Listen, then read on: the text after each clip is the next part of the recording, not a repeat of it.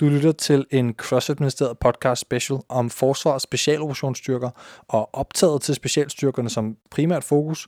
Den uddannelse, man skal igennem, inden man kan få lov til at kalde sig frømand og jæger. Episoden er også blevet til i samarbejde med Forsvaret og Forsvarets specialoperationsstyrker. Den er betalt af Forsvaret. Og i episoden, der er vi netop ude at besøge Frømandskorpset, en af de to korps. Og der bliver vi vist rundt på Kongsøre Torpedostation, hvor de holder til, og ser en masse ting, der er relevant både for optagelsen og uddannelsen og, og generelt. Det har vi taget nogle klip med fra, hvor, hvor vi har optaget lidt, mens vi går og, og taler og, og bliver vist rundt.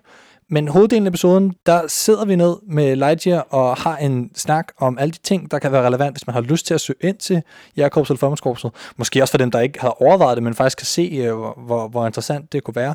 Ikke mindst hårdt og udfordrende selvfølgelig, og det kommer vi også en masse ind på. Hvad er det, der er hårdt, og hvad er det, der gør den her optagelse til et nåleøje, som rigtig, rigtig, rigtig få kan klare at, at komme igennem. Vi synes, den her episode var virkelig spændende at optage, fordi at vi fik lov til at stille de spørgsmål, vi kunne drømme op til en vaskeægte frømand, og blive endda blive vist rundt der, hvor de holder til, og, og se nogle ting, ikke så mange mennesker får lov til at se.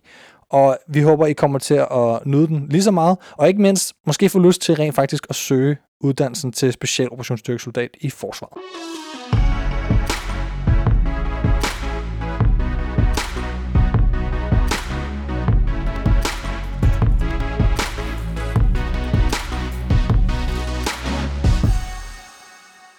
Ja, vi kom på besøg hos øh, Frømandskorpset. Det er sindssygt spændende. Og, og vi, vi står og kigger på en bygning, hvor vi har nogle hjelme.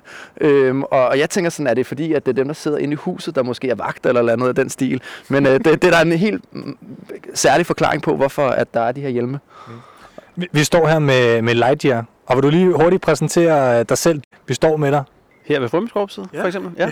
Jamen, øh, det er Frømandskorpset i øh, Kongsøre, som, øh, hvor vi har ligget siden det blev oprettet i sin tid. Øh, selvfølgelig har stedet har udviklet sig en hel del, øh, fra at være en gammel barak til nu at være nogle øh, forholdsvis solide bygninger. Øh, men selvfølgelig, som alle andre steder i forsvaret, så mangler man jo plads. Øh, for at svare konkret på det, du spurgte om før, så er det øh, vores elever. Når man er elev på øh, Frømandskorpset elevskole, så har man en rød hjelm på hovedet, som, øh, som symboliserer den her elevstatus, man har. Og man behøver egentlig ikke sige, at øh, man for eksempel melder fra uddannelsen. Man kan bare nøjes med at tage hjelmen af, og så er man automatisk afgået. Øh, så, men til gengæld så er dem, der ligger hårdere, der, når man starter og får, øh, får elevstatus og øh, rød hjelm på hovedet, så starter man med at få øh, en rød hjelm på, som ligger derovre.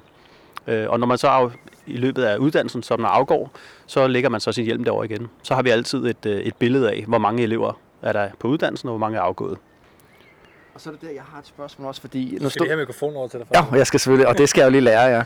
øh, og, og så står jeg og kigger der og tænker, at øh, der er otte, der er afgået nu. Øh, og der er plads til tyve hjelme derovre. Er det sådan, at I, I tager maks tyve til optagelse, eller hvor, hvor mange er det? Er der et specielt antal, der kan komme øh, hvert år, for eksempel? Lige nu, så er det tyve, vi, øh, vi lader starte på uddannelsen. Men der er selvfølgelig mange flere, der søger. Vi har typisk mellem to hundrede og to hundrede og halvtreds ansøgere om året. Hvoraf at øh, et eller andet sted mellem, jeg tror gennemsnittet ligger på fem komma fem klarer den. Øh, mm. Så det er et ret stort øh, antal, der falder fra mm. undervejs. Så, så, men lige nu, der er, det, der er det tyve, der er prompen på og må starte på uddannelsen. Så, så det er... Nu, nu, nu, nu er det lige mig. Jamen, jamen, jamen, så, så det er simpelthen det antal, der, der er plads til at hjelme derovre. Så hvis, hvis alle parkerer en hjelm derovre, så, så kommer der ikke nogen ja. ind i den her omgang. Det synes jeg, det, det, er, det, det er spændende.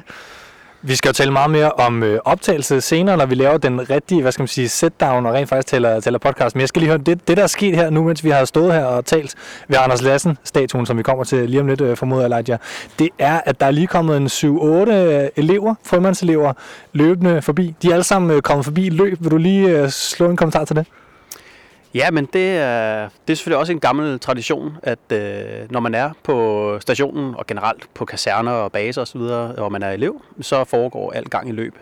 Fordi vi udnytter selvfølgelig alle, alle døgnets timer og minutter, udnytter vi til fysisk træning.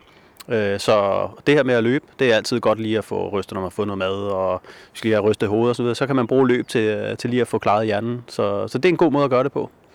Så det er i hvert fald fundet, fundet ud af, at det virker. Så det holder vi fast i. Altså nu har jeg jo været værnepligtig, jeg ved godt, at det ikke er noget pral af her, men øh, der kunne vi måske godt have brugt det her med at løbe øh, imellem øh, de forskellige ting, vi nu skulle lave, fordi det var ikke lige altid, at øh, det gik så hurtigt for alle i hvert fald. Så, så det er godt at se, at der, der er hånd om det her. Mens vi står her ved Anders Lassens statuen, så gemmer vi lige rekrutteringsdelen og de, og de spændende hjelme en lille smule. Øhm, hvem er øh, Anders Lassen? Og vi lægger selvfølgelig et billede op af det her også, som følger med, med podcasten. Jamen, øh, Anders Lassen er jo den højst dekorerede danske officer, som, øh, som har været indtil videre i, i vores historie, og han er jo så egentlig dekoreret i England øh, ved det, der hedder Special Boat Service, som øh, var en del af, af anden verdenskrig, øh, hvor han forrettede tjeneste der, og var med til egentlig at starte Special Boat Service. Øh, han faldt så i kamp øh, i den niende april nitten femogfyrre, øh, men han er blevet et symbol på, øh, på mange, i hvert fald i Danmark, specialstyrker, både øh, hos øh, os og hos Jægerkorpset, der, der er han, øh, der er han en, en helt stor helt, og ham, øh, ham øh, værner vi meget om. Og eleverne, de løber også forbi hver morgen, og når de står op, så løber de forbi og siger godmorgen Anders Lassen, for ligesom at, at ære det, han var, det han stod for. Øh, I England, der over i Pool, hvor S B S holder til, der hænger han på væggen, hvor hans medaljer er der osv., og der har han også en helt speciel plads for det, han var med til at, at skabe under anden verdenskrig. Så det, jeg var over at se det her for et par år siden, og det var en speciel oplevelse, fordi han netop fylder så meget, øh, og hans børnebørn har vi jo stadigvæk kontakt til og, og, og møder en gang imellem, og det er også lidt spændende at høre dem fortælle, øh, hvordan han var, og det er ikke fordi de har oplevet ham, men, men de har jo en masse historie omkring ham med sig rundt. Og med, med S B S og, øh, og hvad, ja, S A S og så videre, det var jo, hvad skal man sige, der hvor specialstyrkerne blev skabt, og det kommer vi sikkert til at tale øh, lidt mere om, at det var ligesom der, hvor det startede. Det var vildt, vi har haft en dansker, der var, der var med til det i, øh, i Hitlers Æseløer på Radio fireogtyve syv, der kom faktisk kørende episoden netop om historien om ja, Anders Lassen, og øh, ja, den er, faktisk, den er faktisk ret god, men, øh, men derudover så øh, er han jo, der er også et Anders Lassen øh, legat, så det er ligesom, øh, op på Jægerkorpset og hos jer, det er ligesom en ting, som I holder lige meget af, eller, eller hvad man skal sige. Er det den samme statue, der står begge steder egentlig? Mig bekendt, så er det ja. Den samme statue, øh, og ja, han fylder lige meget for os alle sammen. Øh, egentlig sige for specialoperationsstyrkerne i Danmark, der er, det, der er han ligesom helten, og, og den man kigger op til. Øh, han gjorde det, det vi andre går og drømmer om, ikke? Han lavede nogle rigtig spændende ting. Lige en sidste kommentar fra, fra Nicolaj, kan jeg se? Jamen, jeg vil bare gerne sige, øh, nu, nu har vi jo set de her... Øh værnepligtige, kan man, elever, undskyld, ja. Løber forbi og, øh, og rigtig artig øh, hilse på os og sige øh, godmorgen, når de løber med, med deres madpakker. Øh, er det i virkeligheden Anders Lassen, de siger godmorgen til? Nej, lige i det her tilfælde, der var det også. Øh, de, øh, det er jo sådan i dag, at øh, unge mennesker, nu lyder jeg utrolig gammel, når jeg siger det, men unge mennesker, de, de har en tendens til at ikke at være så godt opdraget, når de, når de kommer her første gang. Øh, og der bliver vi nødt til at, at opdrage lidt på dem. Og blandt andet sådan noget med pli og være høflig, kigge i øjnene og sige godmorgen og holde døren for hinanden og hjælpe til. Det, det går vi rigtig meget op i, at det er sådan nogle dyder, som, øh, som man holder fast i. Så derfor så er de høflige, når de ser nogen, øh, så siger de godmorgen. Og, og det her, det var, de har sagt godmorgen til Anders Lassen tidligere, da de var ude og, og træne. Altså man føler sig velkommen, det er dejligt. Og øh, jeg har et spørgsmål også øh, i forhold til der, hvor vi står. Nu kigger vi også som sagt på, på Anders Lassen, men, men, men foran... Øh, Anders her, der er der også øh, nogle, nogle, jeg godt kunne tænke mig at spørge om, øh, sådan en, nogle skiver, hvor der er nogle tal og en masse navne på. Og er det det, jeg tænker, som øh, måske er alle de frømænd, der er kommet igennem, eller hvem er de? Jamen, det er helt rigtigt. Det er, det er dem, der er blevet frømænd. Øh, og egentlig den planke, I kan se, der ligger, det er en gammel dame, der hedder Maren. Øh, hun har i hvert fald været omtalt i, øh, i nogle forskellige øh, film og... og dokumentarer og bøger osv. Men, men hun er blevet lagt der som et symbol på, at det er altså hende, vi går og slipper rundt på i forhold til, til dem, der bliver udnævnt. Det store anker, der ligger derovre, er det noget specielt? Nej, altså Frømandskorpset startede jo i Søværnet, øh, ligesom at Jægerkorpset startede i Hæren og var, var de to værns specialstyrker. Øh, og her i to tusind og femten, der blev de to korpser underlagt øh, Specialoperationskommandoen øh, under Specialoperationsstyrkerne i Danmark. Øh, så så hvad er det, øh, ankeret der, det er jo selvfølgelig lidt et, et, et symbol på, at øh, vi har tilhørt Søværnet, øh, og selvfølgelig også ligesom at der står mange kampvogne på kaserner i Hæren, så var der også ankre i, på forskellige søværnsbaser, ikke? Og det har vi så også. Velkommen til CrossFit-ministeriet, din oase af CrossFit-nørderi i podcastform. Og i dag også lidt øh, Forsvarets Specialoperationsstyrke-nørderi. Det er en øh, podcast-special, vi har gang i. Jeg er jeres øh, vært, Jonas Bjørneskjold, og med mig har jeg som altid min fantastiske medvært, fire gange øh, Regionals teamatlet, nul gange Sanctionals atlet, Thomas Frøsig Larsen. Hej Thomas. Ja, hej. Hej Jonas. Tak. Og, øh, og vi er jo ikke de eneste, der sidder her. Jo. Nej, nej. Og øh, hvad det? Jamen, vi har nemlig Lightyear med, som er øh, en vaskeægte frø. Kan vi, øh, siger man frø, eller siger man frømand? Hvad, hvad, hvad sådan, siger I noget i dagligtale? Ja, man siger frømand i dagligtale, ikke? Ja. Så, ja. Frogman, som det jo hedder på, øh, på engelsk. Øhm, og hvad skal man sige, du har jo noget hvad hedder det, militær erfaring, og fordi vi så nu snakker øh, en, en, en forsvar, kan man sige, synes jeg næsten også lige, vi skal have vores militære credentials på, kan man sige. Så kan jeg være med for en gang skyld, Thomas. Men Thomas, du har været værnepligtig. Ja, jeg har været værnepligtig i, i flotte fire måneder, ja. og øh, det er ikke fordi, at, at det er super øh, stort, men så har jeg da mindst prøvet at holde et våben øh, og, og lidt forstand på det, og, og, og ved trods alt, hvordan det er at tage en uniform på. Så, og det er en det er lidt speciel følelse også at have uniform på, når man for eksempel kører hjem fra, nu laver situationstegn arbejde, ja. øh, hvor, hvor folk kigger specielt på en og sådan ting. Så det, det, det var faktisk fedt at opleve. Jeg er jo, hvad hedder det, officer i Hæren, Grønland, tidligere af linjen, nu er reserven. Eller nu i reserven, tror jeg, jeg har lært, man skal sige, for ellers er man reserveofficer. Øh, sådan den rigtige slags. Og øh, har været udsendt i, i O I R, hold tre, øh, som efterretningsofficer. Og så har vi jo dig med. Jeg ved ikke, hvor meget du overhovedet må fortælle om, hvad du er og ikke er og sådan nogle ting. Du er i hvert fald frømand, som vi fik. Ja, ja, jeg er også uddannet officer, faktisk. Nå, okay, ja. Og har været frømand siden to tusind og seks. Ja, okay. Ja. Så du har en del erfaring her i korpset, som man jo kalder det dit? Ja, det må man sige. Mm. Jeg har slået de fleste af mine folder som, som officer, og så selvfølgelig også som frømand her i Frømandskorpset. Kan vi lige, nu handler det her jo om, hvad specialoperationsstyrker er her i første del, og så i anden del taler vi rekruttering, fordi der er jo snart mulighed for at søge ind, hvis man har lyst til at prøve, prøve kræfter. En stor drøm for rigtig, rigtig mange drenge, og næsten samtlige jeg vil sige, ansatte i forsvaret går lidt og drømmer om, de en dag kunne få lov til at blive... Altså, hvem ser man op til i forsvaret, så kigger man altid på, på jægerne og, og frøerne. Øh, af min oplevelse i hvert fald, at det er, ligesom, det er det sejeste, man overhovedet kan, kan opnå, more or less. Ja, altså jeg tror, at dem, der, der er fysisk aktive, og dem, som godt kan lide eliten, og gå efter elitesport, og gå efter at sætte nogle, nogle hårde mål til sig selv, mm. øh, de kigger på, og kunne jeg forestille mig at blive jægermand, eller jæger og frømand. Øh, Det var i hvert fald det, jeg selv gjorde i sin tid. Jeg startede egentlig med, at jeg ville være jægersoldat, og så efterhånden så ændrede jeg det til, at jeg ville være frømand. Det var noget med det, på grund af det maritime, og mm. jeg havde altid dykket sport med vand. Og så var det sådan lidt den fysiske overlægger for mig i forsvaret, at, at man faktisk kunne blive enten jægersoldat eller, eller frømand. Og det var, det var ret hårdt at opnå det. Så det var egentlig det var bevæggrunden for det, ikke? Ja. Men jeg tænker, hvis man, hvis man kigger på, på det, tøjmoden og hårmoden og skægmoden blandt danske soldater og amerikanske soldater rundt omkring i verden, så kan man bare godt se, hvem der er idolet. Altså hvis idolet blandt drenge ude i byen er Ronaldo, og så får de alle sammen, dem der spiller fodbold, de får Ronaldo-trøje og Ronaldo-hår, så alle de danske soldater, de har altså rendt rundt i de støvler og det tøj, som jægerne har. Det er ligesom et, et, et, i Hæren for eksempel, så er det ligesom et kvalitetsstemplet der, det er også det, jægerne bruger. Så det er bare den der sådan, stemning, der er omkring, det er ligesom, at, at det er dem, man... man ser op til. Men, men hvad er specialoperationsstyrker egentlig? Altså for Jægerkorpset og Frømandskorpset er to specialoperationsstyrker korps, eller hvad vi skal kalde det. Ja, altså det er jo, ja. øh, det er jo nogle, øh, nogle få og nogle små enheder, som, øh, som er i stand til at løse nogle komplekse opgaver. Øh, I den gamle doktrin fra anden verdenskrig, så er det jo langt bag fjendens linjer. I dag så er det et noget mere mudret billede. Øh, hvor øh, at vi kan jo ikke løse de opgaver, som øh, konventionelle styrker kan. Altså, de kommer flere soldater og mm. kan have flere øh, enheder, altså køretøjer og soldater på jorden, øh, mm. og kan være der i længere tid, hvor det kan vi typisk som specialstyrker ikke. Vi er noget bedre til at lave de her nålestiksoperationer, øh, og, og vi gør det for det meste i samarbejde med, med andre enheder, altså det kunne være Hæren eller flyvevåbnet eller Søværnet, at, øh, at vi så vil gå ind og lave den her... Øh, de her nålestiksoperationer. Øh, noget af det, vi også kan, det er, at vi er, vi er højt uddannet inden for, inden for assets altså, og accessories, skal vi kalde det. Altså, mm. Du kan koble alt muligt forskelligt ind i vores opgaveløsninger.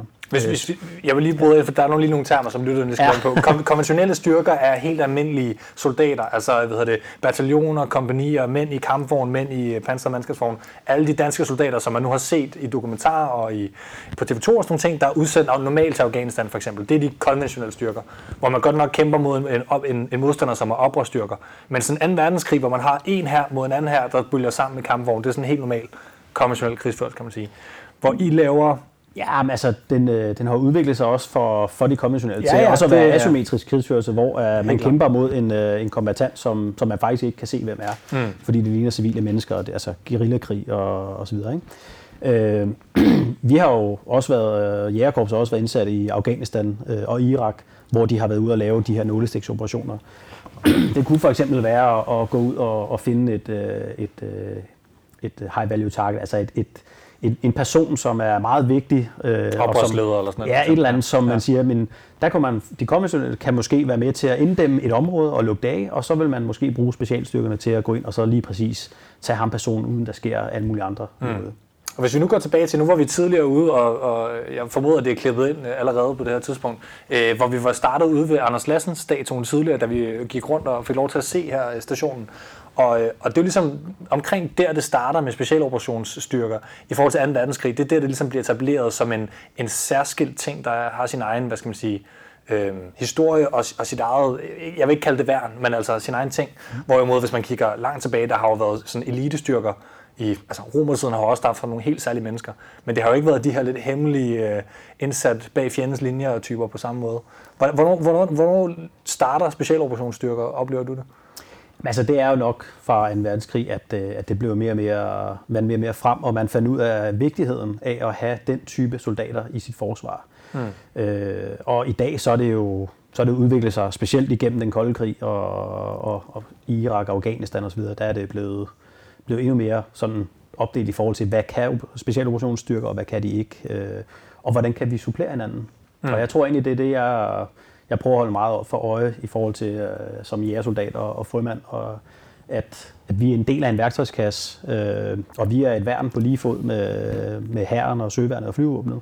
Øh, der er vi så specialoperationsstyrkerne, øh, og sammen med de tre andre værn, der kan vi faktisk løbe nogle ret, øh, løse nogle ret komplekse opgaver.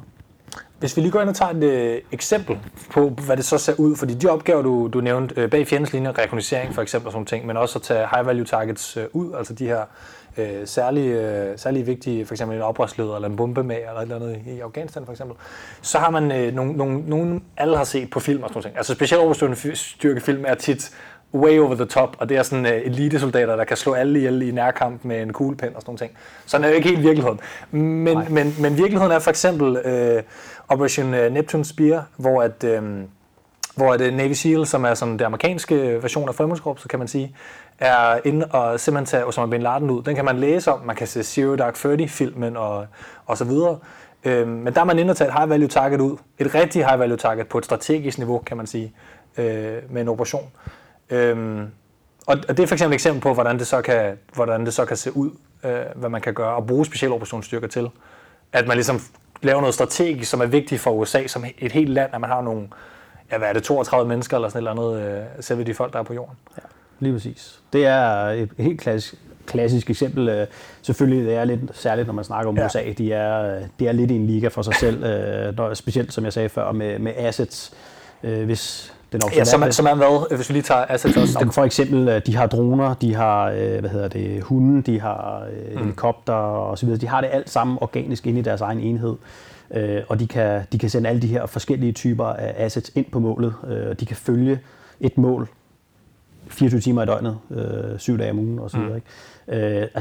Det har vi ikke samme muligheder i Danmark for generelt, så det er det få lande i verden, der kan det. Men det er nok også der, hvor man begynder at skille sig ud øh, i forhold til konventionelle, og også i forhold til Taliban og I S osv. i dag. Mm. De begynder at få mere med det samme udstyr som alle os andre. Derfor så skal vi skille os ud på nogle andre punkter. Og det er blandt andet noget af det her med at, i cyber og i, i hybrid. Altså man kan bevæge sig på nogle andre parametre. Ja, altså hybridkrigsførelse, hvor man bruger på asymmetrisk og, øh, og konventionelle Præcis. Styrker og sådan ting. Og hvad det, som lytter derude, så må man eventuelt bare google nogle ting, for det er ikke sikkert, at vi når rundt om alle ordene. Det er jo sådan, at alt i forsvaret er jo øh, søbet ind i forkortelser og, og særlige ord, og sådan er det nu en, en gang.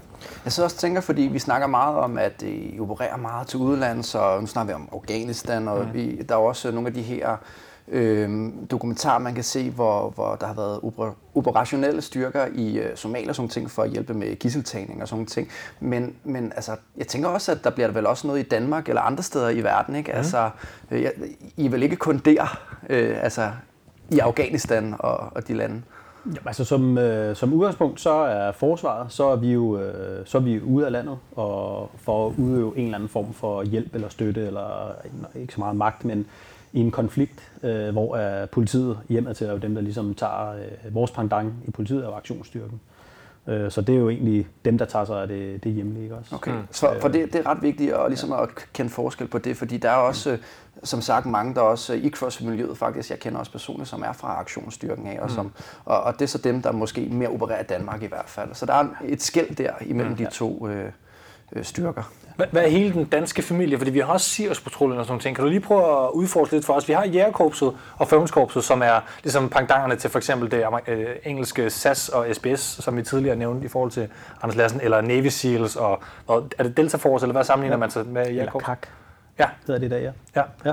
Øhm, hvad, hvad er der mere i, i specialoperationsstyrkefamilien, eller hvad vi skal kalde det? Jamen, vi har fået uh, Sirius i det nye forsvarslig, uh, de blev underlagt sådan uddannelsesmæssigt uh, Jægerkorpset, og, uh, og det er jo selvfølgelig den her suverænitetshåndhævelse på Grønland uh, mm. og patruljering, som de står primært for. Uh, så vi kommer til at stå og, for at uddanne uh, og opstille dem, og så bliver de så overgivet til Arktisk Kommando bagefter, ja. og de bliver indsat. Så episoden der handler ikke så meget om Siriuspatruljen igen, men hvis vi lige skal tage dem, så, så opererer de på Grønland, og det er en meget anderledes slags.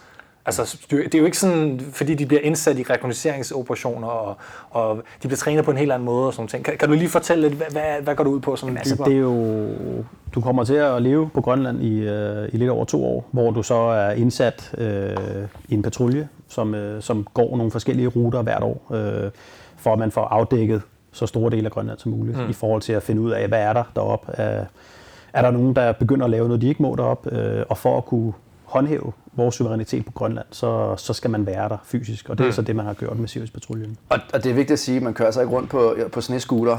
Det er altså... Øh, det er helt old school slædehunden, som man har, har med øh, afsted.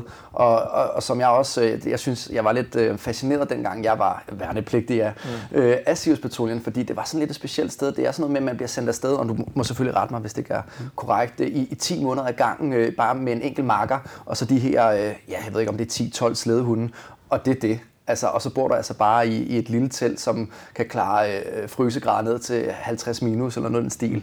Så, så det er en meget speciel måde at, at være en del af, kan man sige, militæret på. Mm. Altså man kan sige, at de andre korps har ligesom fjender, hvor Siriuspatruljen har ligesom miljøet. Men det er en meget ekstrem miljø mm. hele tiden og lang tid, ikke? Ja, isbjørn, ikke? Altså, altså, de, de, altså det, jeg, jeg fik i hvert fald en historie af en af dem, at, at der var sgu en isbjørn, der lige pludselig kravlede rundt ud foran øh, hytten, ikke? Altså... Ja.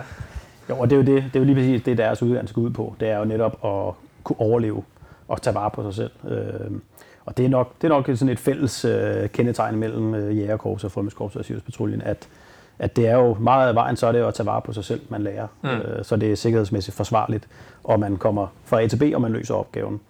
Øh, og ja, med Sirius, der er det jo netop det her med at kunne overleve i ekstreme vejrforhold i lang tid ad gangen. Mm. To mand, det er jo ingenting, øh, og man er langt væk fra alt. Øh, for os andre der er det lidt nogle andre ting, der gælder. Men man kan sige, som, som soldat helt generelt er miljøet altså jo generelt en, en, en, en, en hård øh, fætter at stifte bekendtskab med, fordi man er meget ude. Der er vandet, vi har været rundt og tale om det her, hvor, hvor stor en del vandet er Jægerkorpset og Frømandskorpsets uddannelse, men det er jo altså også noget med, med jeg har selv prøvet op ved, ved Jægerkorpset på, på officerskolens patruljekursus, så det er altså noget helt andet end den rigtige optagelse selvfølgelig, men øh, det der med vandpassager i øh, minus elleve grader og sidde femogfyrre minutter i, og nøgen og vente, mens de andre skal over, og man sidder sikre for eksempel. Det er, jo, det er jo nogle oplevelser, som man i hvert fald, når man gør det, at hvis man skal gøre det tit, det er noget, der koster som mentale kræfter at, at blive ved med i hvert fald. Også bare generelt at være kold som soldat, og som værnepligtig oplever man jo også, hvor, hvor, hvor nederen det er, kan man sige. Så det deler Jægerkorpset og Frømandskorpset og alle soldater selvfølgelig også. Nå, øh, Lightyear, hvor er det, vi står øh, lige nu? Jamen, nu står vi på, øh, på Nordstranden, hvor øh, det er egentlig et, et meget stærkt symbol for, for en frømand, øh, fordi øh, det er her uddannelsen den starter, hvor han øh, får den røde hjelm på hovedet og, og starter sin elevrejse, og så er det også her, det slutter, hvor han bliver født som frømand. Øh, så det er nok et af de stærkeste symboler, jeg i hvert fald kender på at, at, at trække en streg i sandet, eller slå en streg i sandet, øh, hvor man øh, sådan rent fysisk graver sig under maren og så kommer ud på den anden side som frømand. Og det blæser en hel del, skal jeg lige helst sige til, til lytterne. Det er jo umiddelbart øh, koldt og vådt, lige det store, hvad skal man sige, hav, der er lige herude.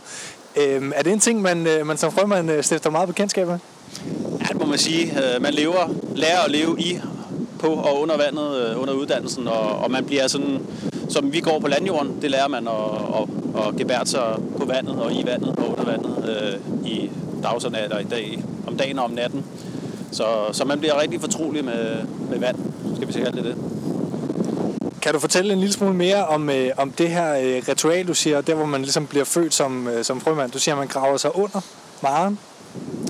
Jamen altså, man, øh, man har Maren hernede, og der, øh, der slutter man egentlig med at, at grave sig under Maren øh, med de bare næver. Og når man kommer ud på den anden side, så er man så, er man så født som frømand. Øh, og jeg ved godt, at for... for en normal mand, der vil man tænke, om er der noget specielt i det? Men når man har været igennem uddannelsen og, og står der til sidst, så er det et, et kæmpe stort øjeblik, som, som er næsten ubeskriveligt. Og hvert år, når jeg ser det, så får jeg stadigvæk gåsehud og tænker, oh, jeg kan godt huske, at jeg selv gjorde det. Det er en, det er en stor dag. Hvis, hvis man nu ser Eliten, en af de meget gamle dokumentarer, som, som de fleste har set, tror jeg efterhånden, fra, fra D R, øh, der ser man jo op på jægerne, hvor alle de gamle jæger kommer og ser på, mens at de nye jæger, der er kommet igennem optagelsen, får lov til at blive om tilladelse til at springe i vandet der, og, og får, er det kortet, man får til at starte med op på jægerne, så får man beretten et år efter, eller hvordan der. Øh, er det den samme oplevelse her med, med Maren? Ja, når jeg snakker med mine jægerkollegaer, øh, så, så er det samme oplevelse, jeg kan høre, der ligger, at den der, øh, det spring der, det er et helt, det, det er en dag for sig selv, det er en stor dag, som man, øh, man sent glemmer. Øh, og den er i en resten af livet, øh, og det er det samme her med, med den her dag, hvor man bliver født frømand. Øh, Lightyear, nu siger du, at, at man sådan starter og slutter her. Og det, jeg godt kunne tænke mig også at, at høre, det er sådan lidt, øh, altså, hvor lang tid varer den uddannelse så? Er det, øh, er det det samme hvert år, eller er det forskelligt fra år til år? Jamen nu er de jo øh, netop lavet om, og det er første gang i år, vi kører øh, sammen med Jægerkorpset. Øh, de to korps kører uddannelsen sammen, øh, og længden, den er stadigvæk, den er otte måneder. Øh, det er rammen, der er sat for at, at uddanne, øh, grunduddanne en øh, jægersoldat og en frømand. Øh, og det er... Det er i hvert fald de rammer, der er blevet givet, og det er selvfølgelig, så får vi det til at lykkes inden for de rammer. Men det kræver selvfølgelig noget, stadigvæk noget specialiserende uddannelse efterfølgende. Og hvad med selve, hvad skal man sige, selve udvælgelsen og optagelsen? Bare meget, meget kort, fordi vi kommer mere ind på det, når vi sidder ned. Jamen, der er jo noget, der hedder Open Space, som er, som er sådan to chancer, der kører af to dages varighed, som løber her hen over foråret, øh, hvor man skal komme til, og, og den skal selvfølgelig bestå Open Space to. Øh, og så rører man videre til en optagelsesprøve ved Jægerkorpset og ved Frømandskorpset. Det er to separate optagelsesprøver, så var en uge. Og derfra så er der nogle lægetjek, og så er man egentlig klar til start på uddannelsen, øh, som så starter med en forårsskole i seks ugers varighed, og så går man så ind på selve uddannelsen på de otte måneder. Og det, og det er så for eksempel de her elever, der render rundt i, i røde hjelme herude? Ja, de er, de er i gang med, med uddannelsen og er på, på fase et nu. Mm. Men man har gjort det lidt for dem ved, at de kan bare lægge hjelmen, og, og, og så er de færdige? Ja, det er meget simpelt. Lightyear, nu du fortæller en lille smule om det her øh, ritual omkring at grave sig under Maren. For folk, der måske ikke har set de her øh, YouTube-dokumentarer øh, og ved så meget om, hvad Maren egentlig er, og, og hvad det vil sige at grave sig under. Kan du fortælle en lille smule om, øh, om det, der gør det ritual så specielt, og, og, og hvad det egentlig består af? Jamen altså, Maren er jo øh, en, gammel, en gammel dame, kalder vi den. Det er en, øh, en træstamme, der er skåret specielt, og vi har lidt forskellige typer, afhængig af, hvor mange elever der er tilbage. Og så er det egentlig hende, man får lov at, at stifte bekendtskab med undervejs. Øh, Og, og den er selvfølgelig afpasset af, at, at man skal kunne løfte den. Øh, problemet med træ, det er selvfølgelig, når det bliver vådt, så bliver det tungere. Øh, men om ikke andet, så er det en god træningsmulighed for eleverne, når nu er, at det skal symbolisere, at man skal bære en båd, eller man skal flytte nogle ting i vandet, eller flytte nogle ting op på i lå i jorden. Øh, så er det en god, en god ting at starte med. Derfor så, så er den, står den også som noget specielt, øh, når, når man møder den på elevskolen. Øh, og specielt også, at det er hende, man slutter af med. Og, og egentlig ligesom klappe af og sige, okay, vi klarede det sgu. Øh, så det er sådan lidt, jeg nærmere kan egentlig komme ind på traditionen. Øh, men, men det er sådan set det, der ligger i den, at den, det er en, en gammel, tung dame, der følger en igennem hele uddannelsen. Så man virkelig lærer at, at elske og hade. Ja. Kan vi, kan vi hilse på Maren måske? Jamen det kan vi. Jeg synes, at vi kan gå op og hilse på hende. På vejen her. Cool. Nu står vi på forhindringsbanen, eller i forhindringsbanen faktisk. Jeg ved ikke, om Nicolaj skal ud og prøve den lige om lidt. Det, er, det, det, det, det, det finder vi ud af. Det er ret crossfit-agtigt. Ja. Forhindringsbanen øh, her, øh, hvad, hvad bruger I den til, Lightyear? Jamen det er jo sådan en, øh, en skal vi kalde det, en intimistisk forhindringsbane, vi har, vi har etableret med årene. Øh, den var førhen var den ude i skoven, men øh, den kunne ikke få lov at være i fred, og Og vejrliget hernede er jo ret hårdt, så vi trak den ind på stationen, øh, og så bruger eleverne den som, øh, som deres fysiske træning. Både som en del af, af den fysiske træning, men også nogle gange som en del af belønninger, øh, som... Øh, Vi går meget op i det, der hedder konsekvenspædagogik, at hvis man laver en fejl eller dummer sig, specielt når der er noget med sikkerhed at gøre, så, så koster det lidt på, på den fysiske konto. Mm. Og der kan man så for eksempel bruge forhindringsbanen til at, at lige få, få tænkt sig lidt om. Og det er jo sådan en slags feltforhindringsbane, kan man sige. I forsvaret har man generelt ja, den, i, den i vandet og den normale på kasernerne. Og I har så lavet jeres egen. Er der nogle særlige ting her, som er meget frømandsagtige? Jamen altså, ræben er jo selvfølgelig frømandsagtige, men, øh, men selvfølgelig så, man kan ikke lige se, men den går faktisk ned forbi Nordstranden, hvor man selvfølgelig lige får lov at, at døbe tæerne og lidt mere øh, når man på vejen, ikke? Så man... Øh, Man skal helst være våd, når man er på forhandlingsbanen. Det, det er det bedste, ikke? Det er lidt sjovere, ikke? Altså ekstra, ekstra space, med, når man er lidt våd. Det er sjovt, som både øh, frømænd og jægerne bare er rigtig glade for vand. Oppe hos jægerne, der er det jo de her branddamme. Jeg har selv været i dem et par gange, fordi vi kom for sent øh, under faldskærmsuddannelsen deroppe på et tidspunkt. Og det er som om, at, øh, at det er hyggeligt med det vand.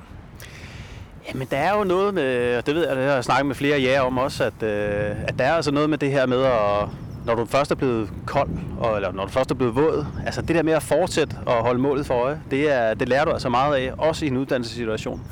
Så derfor så er det jo et element, som, som begge korps bruger til at, at teste deres, deres aspiranter og elever, mm. i forhold til at, at, at kunne lære at sige, at det er lige meget, om jeg er kold og våd og sulten og det andet, det er lige meget, der er en opgave, der skal løses.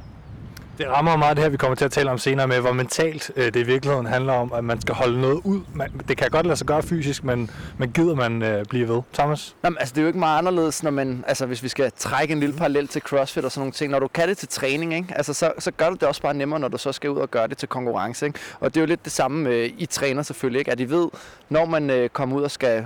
lave operationer, så har I prøvet det, ikke? Og jeg har sikkert måske endda prøvet nogle ting, der er værre, ikke? Fordi man gør selvfølgelig, hvad man kan, tænker jeg, når man er, er ude på, altså for at optimere sine vilkår, ikke? Mm. Jo, men lige præcis. Det er train as you fight. Det er meget simpelt. Yeah. Train hard fight. Train hard fight easy, tænker jeg også på, når jeg hører det her. Ja, præcis.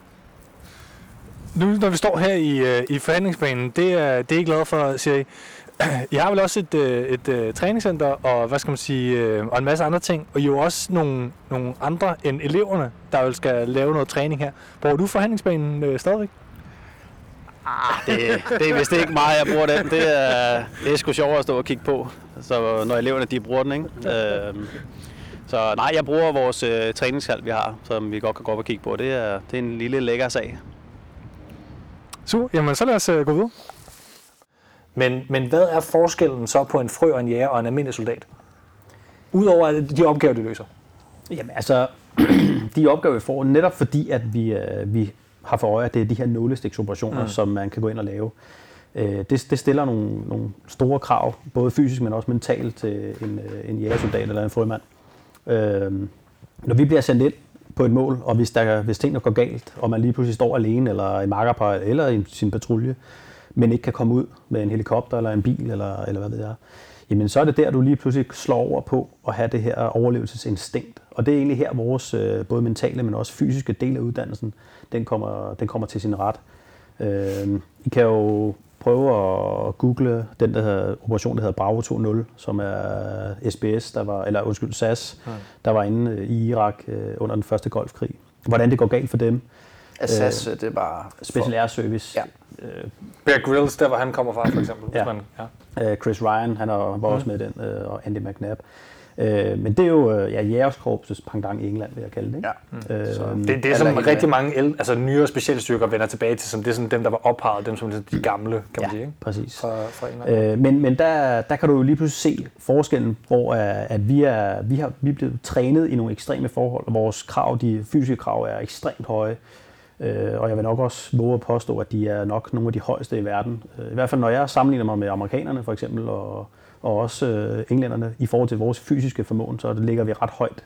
Mm. Øh, men de er jo i stand til der at selv komme ud Jamen, for, fortæl lige historien om Bravo Two Zero, bare meget kort for dem, jamen, der ikke kender det. Er, de skulle ind med at gå med rygsæk og blev fløjet ind og, og skulle ind og løse en, en operation mod nogle, nogle Scud-missiler, som irakerne havde på det tidspunkt. Mm. Det er i nitten enoghalvfems, så ja, det der ja. i den første golfkrig mod Irak og Afghanistan.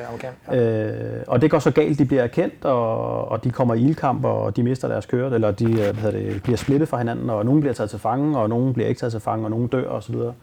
Øh, og der er forskellige bøger, der er blevet udgivet af operationen efterfølgende, øh, der så beskriver, hvordan de, de hver især kommer ud øh, af Irak igen. Øh, og det, det, jeg i hvert fald blevet mærke i, det er den her særlige evne til at overleve. Både dem, der bliver taget til fange og bliver tortureret og får tæv osv., men også dem, der, der må gå den sure vej og, og selv kommer ud. Det kan jeg i hvert fald relatere til, i, og både når jeg øh, i Jægerkorpset kan se, hvor meget de går og hvad de kommer igennem, når de, øh, når de opererer, men også øh, for Frømandskorpsets vedkommende, hvordan vi, vi opererer. Øh, det her med at under ekstreme forhold og være sulten og være presset fysisk og være presset mentalt, men stadigvæk holde målet for øje, mm. øh, det, det, er, det, det, det mener jeg, det der helt klart øh, skiller os fra konventionelle styrker. Øh, der er man nok hurtigere tendens til at søge, hvad skal vi? Jeg, jeg kan ikke det her, jeg, jeg, jeg giver op. Hmm. Øh, ikke at jeg siger, at de gør det, men, øh, men det vil jeg våge at påstå, det, det, er den, det er i hvert fald en, en, sådan en særlig forskel. Nu, øh, når man sådan sidder selv og, og snakker lidt med sine kammerater hjemme, så sidder man sådan, åh, hvad er værst? Er det, sådan, er det at være sulten, eller er det at fryse, eller er det altså, ikke at få nok søvn? Hvad, hvad er din oplevelse, når du kigger ud øh, generelt? Hvad, hvad er det, du synes er det, der er hårdest for folk? Eller er det måske en kombination af alle tre ting? Altså... Ja, det er faktisk en kombination, ja. Mm. Øh, fordi øh, ja, de fleste af os, der er så meget mad til rådighed, øh, så de fleste af os kan jo gå en uge eller to uden at spise, selvom det er bare sådan mentalt, man tænker, åh, jeg er bare så sulten, åh, jeg er så sulten, og, og vi, øh, vi tænker kun på mad, når vi, når vi er ude, ikke? Øh, men i princippet kan vi overleve rigtig lang tid på ingenting. Mm. Øh, vi skal i princippet bare have lidt vand. Øh, men altså for mig, der er det, når jeg er ude i vandet, og man ligger der, og man man fryser, det synes det er mega nederen, ikke? Hvor man kan ikke lære at fryse. Tværtimod, så synes jeg, jo mere man fryser, jo dårligere bliver jeg faktisk til at fryse. Jeg havde engang en kammerat, som gerne ville være jægersoldat, og han, han havde sådan noget miljøtræning. Så han gik udenfor i shorts og t-shirt om vinteren og stod og frøs. Mm. Og mente, han blev bedre af det. Jeg synes bare, jeg blev... Der er faktisk, der er faktisk ja. nogle forskning, der begynder at pege på, at man kan blive bedre til det, men der er også det element i, mm. hvordan man så pacificerer det, altså hvordan man oplever det. Ja. Og man kan sige, der kan det godt være, at man måske bare bliver træt af at, træt af at fryse. Ja, fordi sådan personligt, mm. altså, jeg, jeg har været kystluredder, og det er selvfølgelig ikke igen noget at sammenligne med jer, men, men der, der, der kan jeg bare huske, der fik vi sgu lov til at fryse, og vi fik lov til at dykke i fire grader koldt vand, altså fridykke og sådan ting. Og, og det var noget, jeg synes var noget af det værste. Det var, det var at fryse hele tiden. Det var virkelig nederen. Men sammenligner det her med ikke at få søvn, du ved, det kan sgu godt overleve nogle dage. Altså det, det, det er sådan, okay, det her med ikke at spise, det, det er fint nok, jeg har lidt på sidebenene, men, men fryse, det, det var så min personlige værste mareridt, ikke? Ja. Jeg, jeg synes, igen, nu har jeg jo ikke været til, til Frømands eller, eller Jægerkorpsets udvælgelse, men, men de oplevelser, jeg har haft i Forsvaret, synes jeg har set nogen, der går ned på søvn, nogen, der går ned på, på sult. Altså der er ligesom nogle, nogle personlige triggers, hvor nogen... Jeg har for eksempel altid været rigtig, rigtig god til ikke at sove. Det synes jeg har mistet lidt efterhånden, som jeg er fyldt tredive, vil jeg sige. Jeg er blevet dårligere og dårligere til det. Men, øh, men, men nogle af de oplevelser, jeg har haft, hvor der er, ligesom, der er nogen, der bare slukker på et tidspunkt, og der, fordi de ikke har fået den søvn. Og der må, ligesom, der må være noget, om det er noget mentalt eller noget det er genetisk. Der er ligesom nogle mennesker, der kan tåle nogle ting, og nogle mennesker kan ikke. Og det er jo nok det, man leder efter, tænker jeg. De mennesker, som, som både vil, men også som kan, fordi de... ikke føler sig sultne på samme måde, ikke føler sig trætte på samme måde, eller jeg ved det ikke helt. For vi tænker, det, det er nemlig ret relevant i det her forhold til, hvis man ønsker at komme ind ikke, og, mm-hmm. og blive rekrutteret som, og prøve ud de her uddannelser, ikke, kan man måske forberede sig på en eller anden måde, du ved, og, og det her med at stå og fryse udenfor, det lyder på dig som om, at det er meget personligt, ikke? Altså hvad der fungerer for folk. Jo, altså jeg vil faktisk sige det sådan, at, og jeg tror, du var helt ret, det er meget forskelligt fra person til person. Hvad er det, man synes er hårdt, og hvad mm. synes man ikke er hårdt? Da jeg selv var igennem, der var der nogle dage, hvor jeg kom ind og tænkte, åh, det var bare den hårdeste, jeg nogensinde har prøvet, og andre sagde sådan, det var ikke så slemt. Jeg synes, det var meget værre sidste uge, hvor vi lavede et eller andet. Mm. Øhm, så det, det er meget, der er meget forskel på, hvornår er du oppe, hvornår er du nede, og hvad, hvad reagerer din krop på, og hvad reagerer den ikke på. Mm. Og sammenholdet øhm, med kammeraterne. Altså, øh, jamen også det. Ja. Men, men jeg tror, at kernen i det, det er, det er vilje. Mm. Det er simpelthen øh, evnen til at tilsidesætte alle de her forskellige behov, man nu har, som et, øh, et menneske, og specielt i vores del af verden, hvor at vi har så meget luksus til, ved hånden hele tiden. Mm. Øh, vi kan hele tiden have varme, vi kan hele tiden have lys og vand og, og strøm og mad og så videre, så videre, ikke? Evnen til at tilsidesætte alle de her ting, når det begynder at blive rigtig surt. Altså når du kører på femte døgn, Øh, og selvom du bare er på øvelse, du ikke har fået noget søvn, du ikke har fået noget mad, og du har kun fået lidt vand, og fysisk er du totalt udmattet. Evnen til at og ligesom registrere, okay, det her det er rigtig, rigtig nederen. Jeg parkerer det her øh, om i rygsækken, og så, så går jeg videre og løser opgaven. Det, det er helt klart den evne, og vi kalder det typisk motivation, vilje og motivation. Ikke? Det er det, der gør, og det er svært at træne. Du kan, som vi snakker om øh, på vores gåtur, øh, train as you fight. Du kan godt gå ud og prøve at, at være sulten i en dag, men altså på et eller andet tidspunkt, så vil du få noget mad alligevel. Øh, og du kan også godt løfte en tung rygsæk og så videre. Ja, det her, det er noget, man har inde i sig selv. Det er der ingen tvivl om. Man taler jo om, øh, man taler jo ligesom om, at det fysiske overskud, det er også når man taler om som officer i, i forsvaret, det tænker jeg også, du har stillet bekendtskab med, det der med, at man skal have lige det fysiske overskud til at kunne tænke klart, og ikke kun være presset. Og det er jo også det, det kræver ekstra, kan man sige. Hvis man skal løse en skarp opgave, og hvis man bliver kendt, som du siger, altså set af, set af fjenden, øh, så, så er det rigtig farligt, og det bliver man nødt til at undgå. Så bliver man nødt til at være, hvad skal man sige, både ikke have sovet måske i to døgn, og have gået med rygsæk i hundrede kilometer, der vejer tres kilo, og så alligevel også kunne tænke klart og være skarp, når det gælder. Og det er jo ligesom den ekstra udfordring, fordi jeg har set folk være zombier, og de kan godt blive ved med at gå i et par dage på nogle af de øvelser, jeg har været på, øh, hvor man næsten ikke har fået noget søvn. Øh, men de, ligesom, de går ligesom bare bagved dem, der ligesom stadigvæk er klar i hovedet. Øh, det, det synes jeg et eller andet sted er imponerende, og det, det er jo også et eller andet sted en ting, man kender fra CrossFit. Altså dem, som på, på gulvet, på øh, hundrederne først, der stadigvæk er klar til at huske, at man skal løbe øh, hen og lige sætte sin brik over til games. Det ser man mange, der glemmer, når, når, når det er game day. Der glemmer Sarah Sigmundsdottir, det er et godt eksempel på en, som virker som om hun slår hovedet lidt, måske lidt for meget fra, når hun konkurrerer. Du vil have en, øh... Jamen, jamen det, det, og det, Nicolaj sidder også herovre og ja. skriver lidt spørgsmål ned og sådan ting. Han er også med på sidelinjen, det er vigtigt at sige. og, og, og det er faktisk meget fedt, apropos når vi snakker lidt CrossFit, fordi jeg ja. tænker nogle gange, når jeg træner, hvorfor er det egentlig, jeg gør det her? For det gør så ondt, ikke? Men det er stadigvæk fucking fedt. Og det er lidt det samme, jeg vil spørge dig om, sådan, øh, også, øh, fordi du, du er jo også kommet igennem alt det her. Hvad er, hvad, hvad er det, du synes er så fedt? Altså, hvorfor, når det er så hårdt? Jamen, det er den her stræben efter at, at opnå, øh, at blive en del af eliten og, og opnå noget helt specielt. Øh, altså, jeg ved godt, der er mange i, i Danmark, der ikke ved, hvad er specialstyrkerne, og hvad er jægerkorpset, og hvad er frømandskorpset osv. Øh, jeg vidste, da jeg som startede i forsvaret, begyndte jeg at interessere mig lidt for, jeg havde selv dyrket noget elitesport før. Hvad, hvad for noget? Jeg havde dyrket svømning og, mm. og roning, for det ikke skal være løgn, mm. øh, sådan, som jeg havde delt op øh, på et tidspunkt, og så nåede også på landsholdet i, i roning. Mm. Så jeg havde sådan prøvet at... Det er meget fint fundament egentlig, øh, før man skal ud og lave nogle af de ting for os. Ja, det var, jeg havde en rimelig god forståelse for vand ja. og være på vandet og i vandet. Øh, men jeg havde jo snuset det der med at være til, til verdensmesterskaberne og til Danmarksmesterskaberne og så videre. Øh, Og det sammenligner jeg lidt det her med, med specialstyrkerne. Så derfor for mig, der blev det sådan lidt en, en pedestal og sådan en, en milepæl, som jeg godt ville prøve at opnå og prøve, prøve kræfter med. Og der ved jeg jo godt, at vi vil jo helst træne sådan så, at det der med, at vi går ud, og det sner, eller det regner, eller det blæser, eller det er koldt, eller vi er sultne, det er lige meget. Det er, vi registrerer det, væk med det, og så løser vi opgaven. Og det er derfor, vi træner den her hårdhed og det her med det surt, så det egentlig bare bliver... Nå, er det ved dårligt vejr? Nå, okay. Nå, det kan godt være. Vi har stadig en opgave, vi skal løse.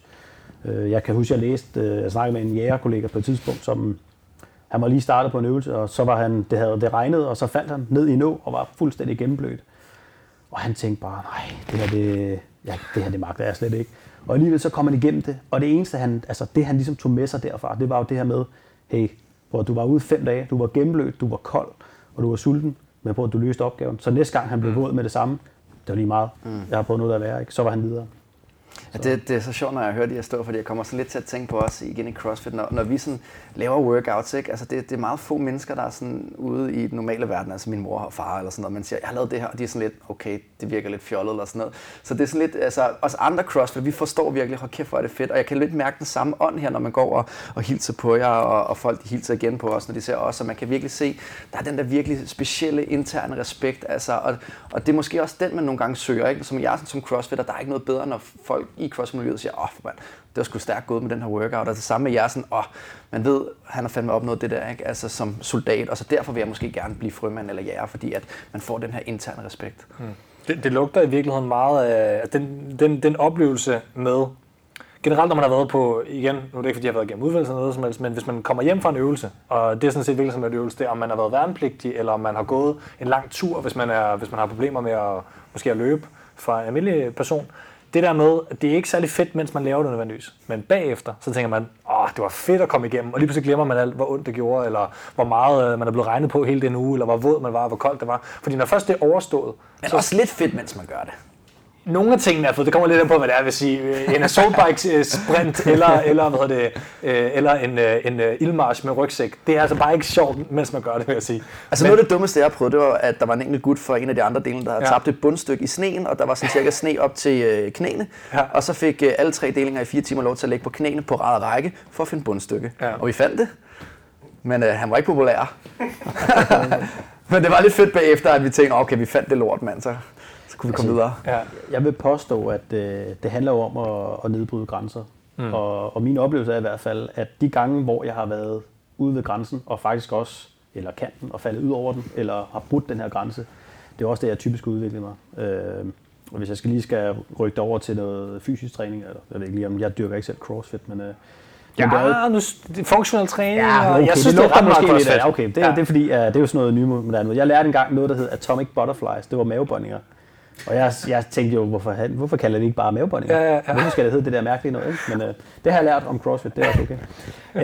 Øh, nej, men, men det er jo de gange, hvor at man går ud og, og rykker grænsen, og mm. går over grænsen. Det er jo der, jeg synes, man bliver bedre, og det kunne jeg forestille mig også er det samme, når man dyrker CrossFit. Ja, men jeg tror, det der er lidt unikt ved forsvaret, er, at man, at man har nogen, der ligesom faktisk planlægger at presse dine grænser, øh, som, som frømand, både som elev, men også senere som, øh, som altså, operativ frømand eller jæger, at man jo hele tiden skal uddanne sig og blive bedre, kan man sige. I CrossFit, det er jo ikke så tit, man har en træner, der står på, på at tænke på, hvor luksus det faktisk er i forsvaret, og har folk, der er ansat til kun at uddanne til at blive bedre. Det, det er i virkeligheden, altså det er kun de bedste crossfit-atleter, der har mulighed for det. Altså det er en, en af de fundamenter, CrossFit er opbygget på, og, mm. det, og det er også meget øh, parallelt til, til militæret, det er jo, at det er jo unknown and unknowable, ikke? Prepare ja, ja, ja, for that, ja. Ikke? Og det gør man altså ret meget inden for, jeg kunne godt forestille mig inden for specialstyrkerne, det man virkelig, altså det er det, man bruger altid på, det er på at forberede, nemlig til det uvisse.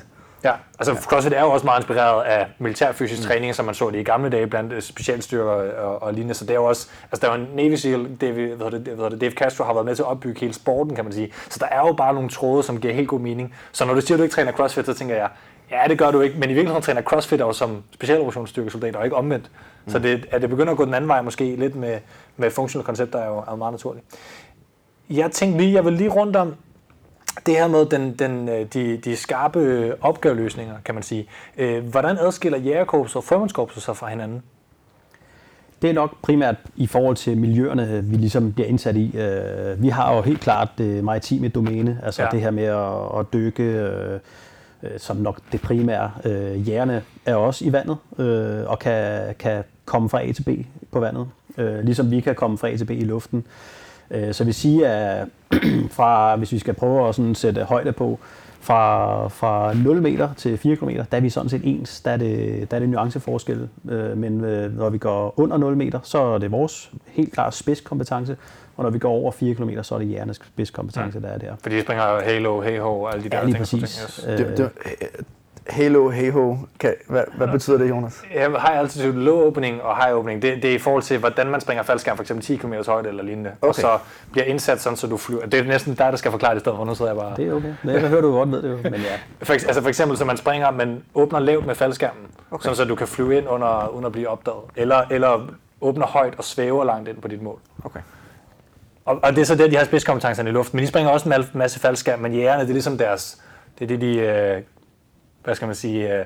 Øh, nusser om at blive rigtig gode til. Og så mobility. Øh, der har, vi kører også mobility, men det er, det er forskellige grader af mobility i forhold til... Når du siger mobility, så jeg tænker jeg udstrækninger på gulvet. Jeg sidder med Nå, mobility. Jeg sidder nemlig over som lægmand og sådan, mobility, det lyder Tilbage det. til øh, første golfkrig, ja, og øh, ja. S A S og S B S, der var indsat i Irak, øh, der kørte... Jeg tror, Bravo Two Zero kørte det her, hvor de gik ind, og så var der en af de andre patruljer, de, de kørte mobility, hvor de kørte ind fra, jeg tror det var Saudi-Arabien, mm. i køretøjer. Og det er en måde at bevæge sig på i køretøjer, og kunne leve af køretøjet mm. langt væk fra, fra din base. Mm. Og så være uerkendt i køretøjer, ja. formoder jeg, med altså forklædninger og sådan ting. Ja, lige præcis. Og det, der er okay, mobility, så man sådan får sådan mobilitet i, på, med, med køretøjer, så man mm. ligesom, ja, okay. Ja. Og der, der har jægerkorpset en, der har de en, der er de hvad det, en særlig kompetence inden for det her også, mm. øh, hvor at, at vi kører nogle lidt, lidt andre grader af mobility. Øh, hvis ja. jeg må trykke dig lidt på maven, hvis vi går lidt mere sådan i forhold til de personer, som nogle gange er i det to verden. Min, mine oplevelser, det skal stå helt for egen regning, har været, at der ligesom er trods alt noget kulturforskel og noget personforskel på de frøer, jeg har mødt, og de jæger, jeg har mødt. Det er ikke, fordi jeg kender sådan tonsvis, men jeg har været... Jeg har været i professionel kontekst, har jeg, har jeg mødt en del og arbejdet sammen med en del, så jeg, jeg synes, at man kan godt mærke folk, om de er jæger eller frøer generelt. Vil du, tør du sige lidt om det? Ja, øh, det gør jeg godt. Jeg, jeg har ja. ikke mærket den store forskel. Nej, okay. Jeg synes, at, at de jæger, jeg kender ret mange jæger, mm. de er dybt professionelle og dygtige. Om det er ikke, fordi jeg siger, at de er mindre professionelle end jer? Oh, nej, det siger jeg ikke. Jeg, okay. jeg siger bare, at jeg har dyb respekt for dem. Jeg synes, ja. de er, og vi komplementerer hinanden rigtig, rigtig godt. Ja. Vi løste Task Force syv nede i Afghanistan for nogle år siden sammen. Det, det var den specialoperations Task Force, som, som havde øh, og løste en masse ting under amerikanske ledelse, så vidt ja, jeg... Ja. I, øh, i Helmand. Ja, man kan slå øh, det op og, og læse det på Google, ja, hvis man... Lige præcis. Ja. Og vi fungerer bare rigtig godt sammen. Vi er, vi er, vi er sådan lidt en... Øh, jeg skal kalde det en multitool, hvor mm. vi har forskellige funktioner. Vi mm. indeholder hver især. Øh, men vores grunduddannelse er egentlig meget lig hinanden. Mm. Øh, Og, og den type personlighed, vi har, er også meget lige hinanden. Så, okay. og, så set fra mit synspunkt af, der, der er der ikke den store forskel. Jo, vi har nogle, nogle forskellige spidskompetencer, men når vi lægger dem sammen, hvis vi skal sammenligne med en værktøjskasse, mm. så har vi bare en værktøjskasse, der har nogle, nogle ret fede remedier i sig. Ja. Inden du lige kommer på, Thomas, I er også blevet lagt ind under Specialoperationsstyrker, kommandoen, som er en relativt ny ting. Ja. Så begge værn ligesom arbejder tættere sammen nu, må man formode, øh, ja. selvom der altid har været et kollegaskab. Øh, har, har det gjort, at, at det, I, I er smeltet mere sammen, eller er I stadigvæk altså, meget jeres to egne?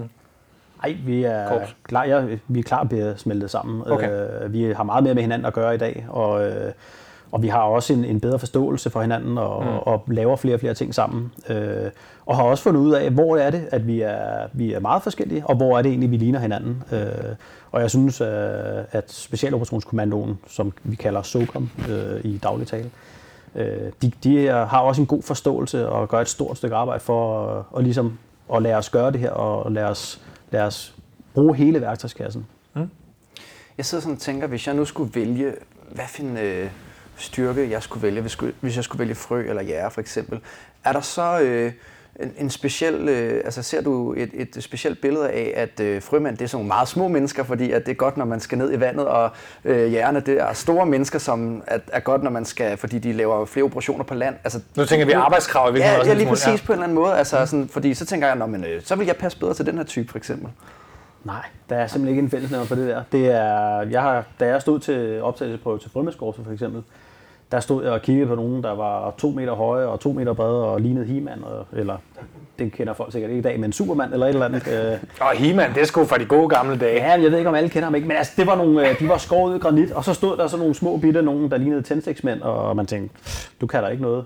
Men altså, det viser jo mange gange, at det var dem, der havde mm. viljen op i hovedet. Det var dem, der gik igennem, og det mm. var ham, den lille tændstiksmand, og ham, den store, han holdt ikke. Jamen, det er sjovt, du ser. Vi mødte også en af Jonas' tidligere kollegaer, og, og da, da, lige, da han hilste på os, så tænker jeg, åh, fan, mand, det, det er sgu cool nok, at, at, at han er jæger, fordi at, altså, han frø, var, ja, undskyld, frø, fordi ja. han var lidt mere tændstiksmand, end han var He-Man i hvert fald.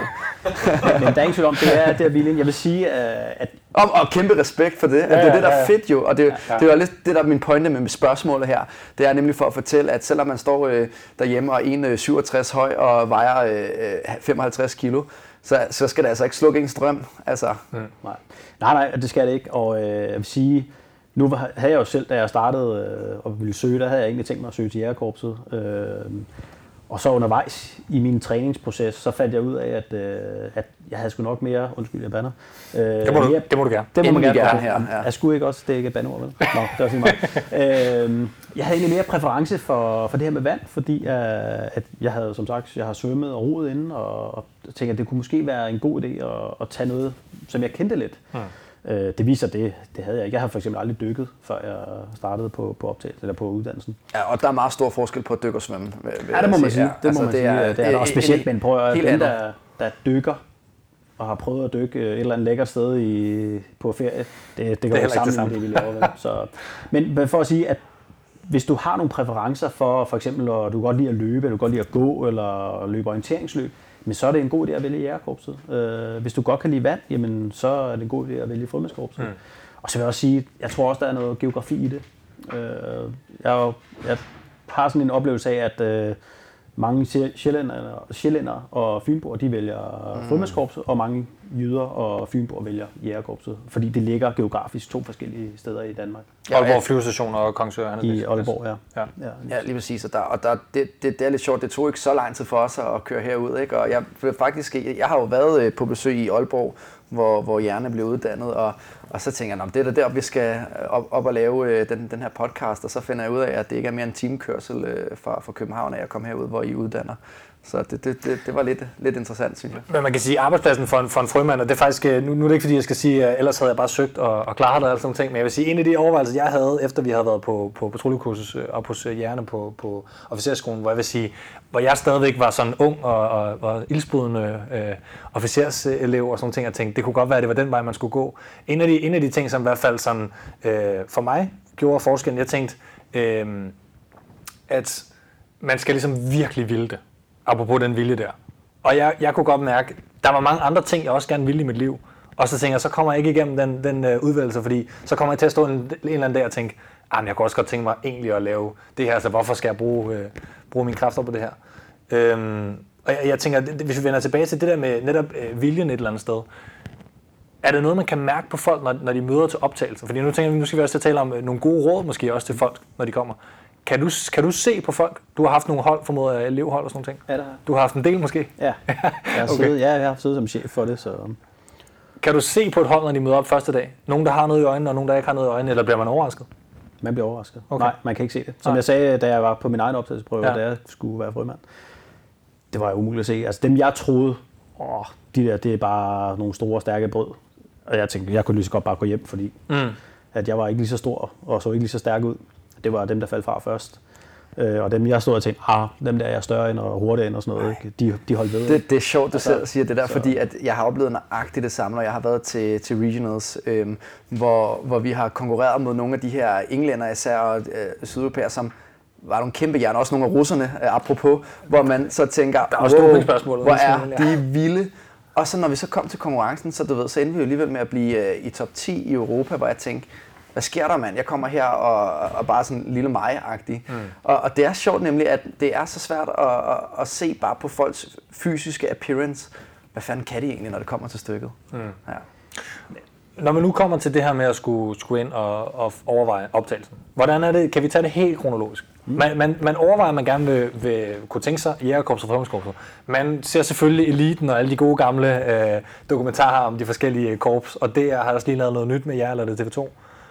For relativt kort tid siden. Eller noget piratjagt. Piratjagt, eller ja, den? Yes. Danmarks Radio, ja. Den kan man sige at, at få lidt indsigt, eller hvad? Ja, den er ikke så meget fra elevskolen. Der er lidt, men altså, mm. men der er, vi har faktisk, øh, Frømandskorpset har lavet sådan en, øh, på Frømandskorpsets Facebook-side er der en yes. undergruppe, der hedder Træn med Frømandskorpset, øh, hvor øh, at, øh, vi har lagt en masse videoer op, med, både med træningsplanlægning, men også de forskellige test og så videre, man kan se.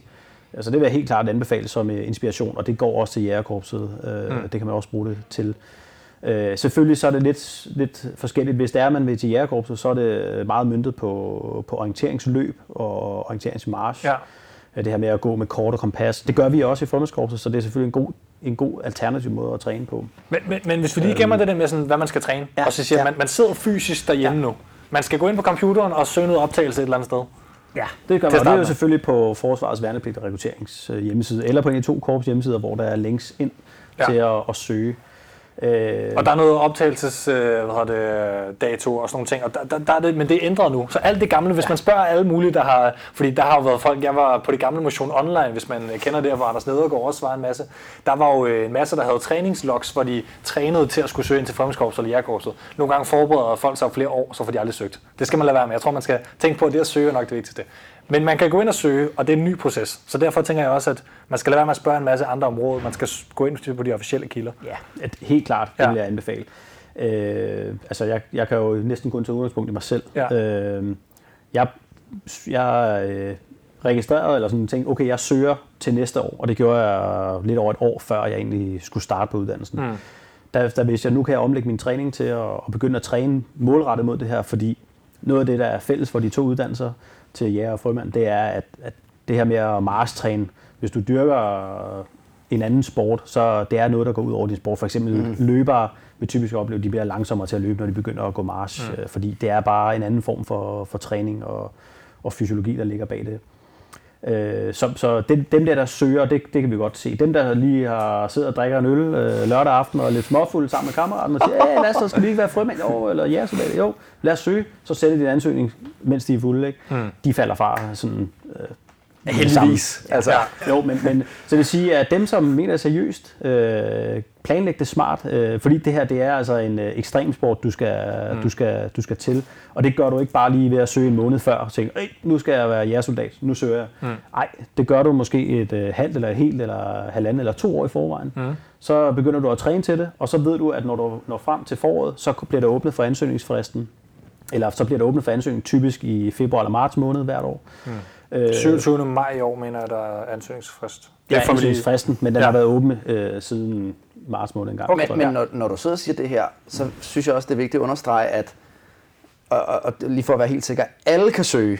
Altså, alle kan søge, alle kan søge uanset alder, køn, uddannelse, uddannelse.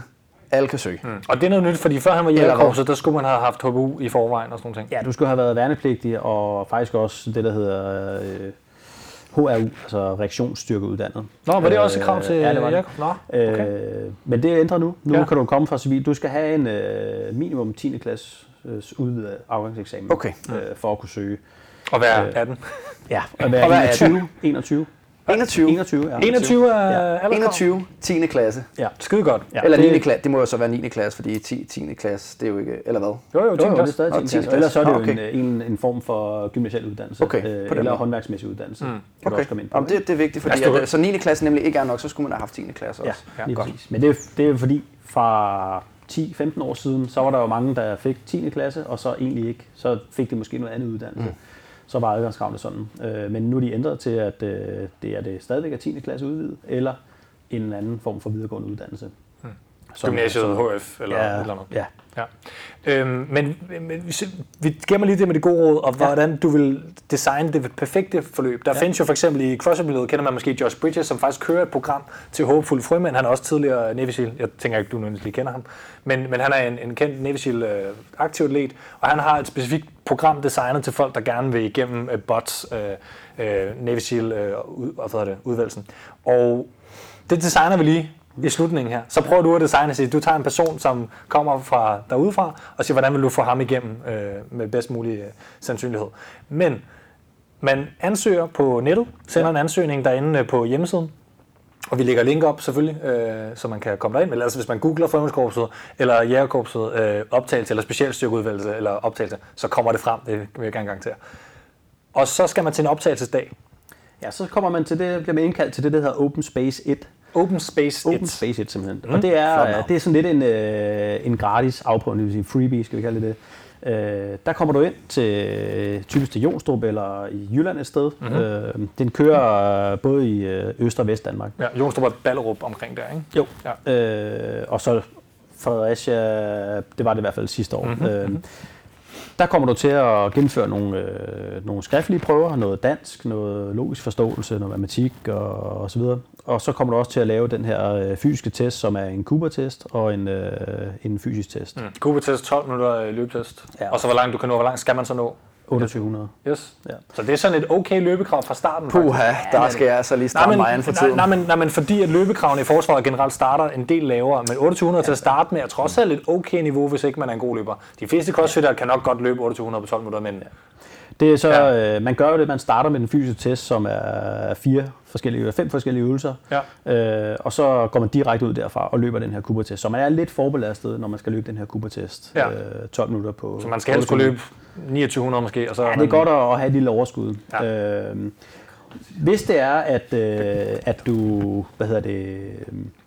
for eksempel løber syvogtyve halvtreds, så på den her Open Space, så, så vil de øh, instruktører, der står der, og det vil typisk være for forsvarets værnepligtige rekruttering, de vil sige, ja, du skal lige gå hjem og, og forbedre dig på dit løb, og de kommer med nogle gode råd til, hvordan du lige kan gøre det. Mm. Så den er faktisk gratis på den måde, at dem, der så gerne vil det, de fortsætter til Open Space to. Hvis du er langt væk, så kan du få at vide, at du søger igen næste år, gå hjem og, og træne op. Så, så der er en vurdering af, hvor tæt er du på at kunne nå målet? Ja, lige præcis. Okay, fordi at målet er, efter Open Space to skal man kunne lave de otteogtyve hundrede eller hvad? Ja, til Open Space to, okay, skal yes. lave. Så, så, kommer, så går der nogle måneder, og så typisk i omkring uge seksogtyve, så ligger der så det, der hedder Open Space to, hvor at der er fangerbordet så. Det vil sige, at der kommer du, så skal du løbe to tusind otte hundrede, og du skal bestå. De fysiske tester skal selvfølgelig også bestå, og de skriftlige tester. Mm. Det, der, der er du ret. Vi står her i jeres uh, træningshal, kaldte du det.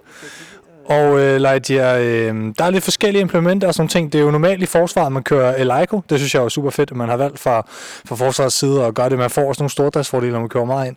Men I har også nogle ting, som er sådan særligt frømandsagtige. Så øh, hvis vi nu siger, der er et træningscenter, som man gerne vil have. Alle kan også vil være glade for at komme her og træne. Men hvad har I ellers, der er spændende?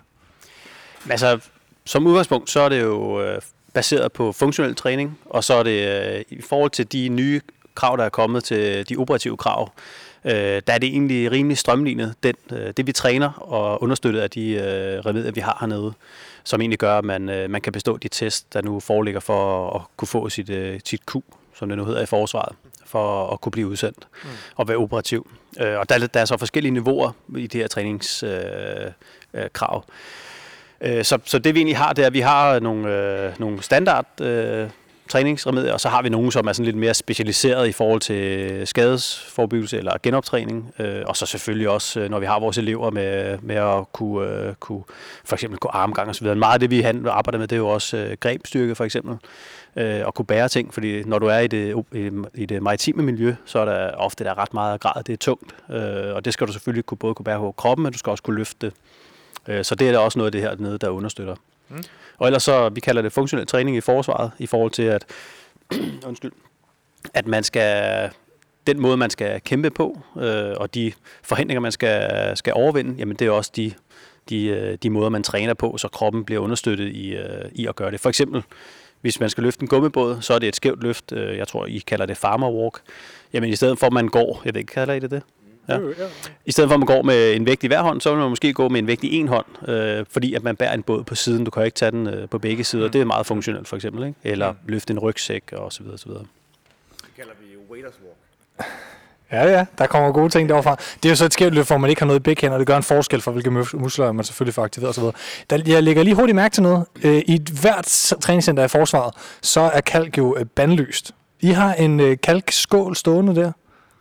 Ja, altså...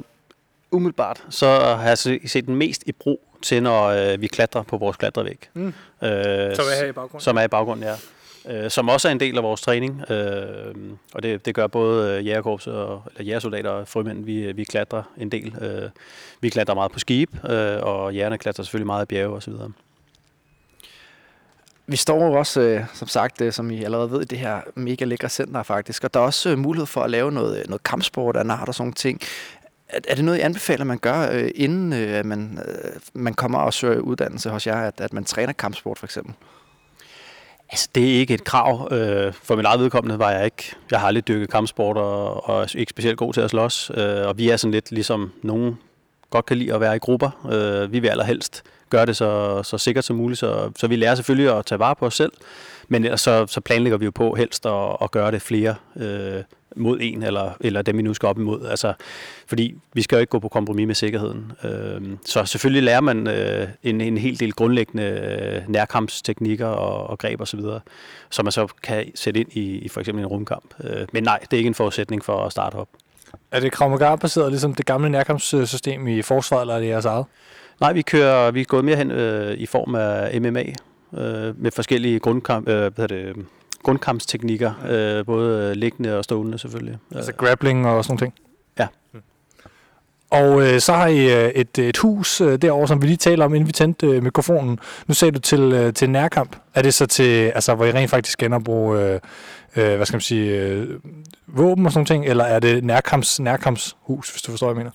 Ja, det, nej, det er til, til nærkampstræning, altså M M A-træning. Ja, ja. Øh, men du kan også... Øh, du har egentlig koblet rummene er dækket med bløde madrasser, så du kan faktisk øh, både køre nærkampstræning og rumkampstræning. Vi mm. skiller mellem nærkamp, det er sådan, skal vi kalde det slåskamp, ja. øh, og nær, hvad hedder det, rumkamp, det er, når du kører med våben og skal clear en bygning for eksempel. Mm. Øh, så vil du kunne koble den med at og lære at lave rumindtrængen, hvor du så har et, et nærkampsmoment, når du kommer ind, og så som, øh, som frømand skal, skal kunne agere både i rumkampen, men også i nærkampen. Mm.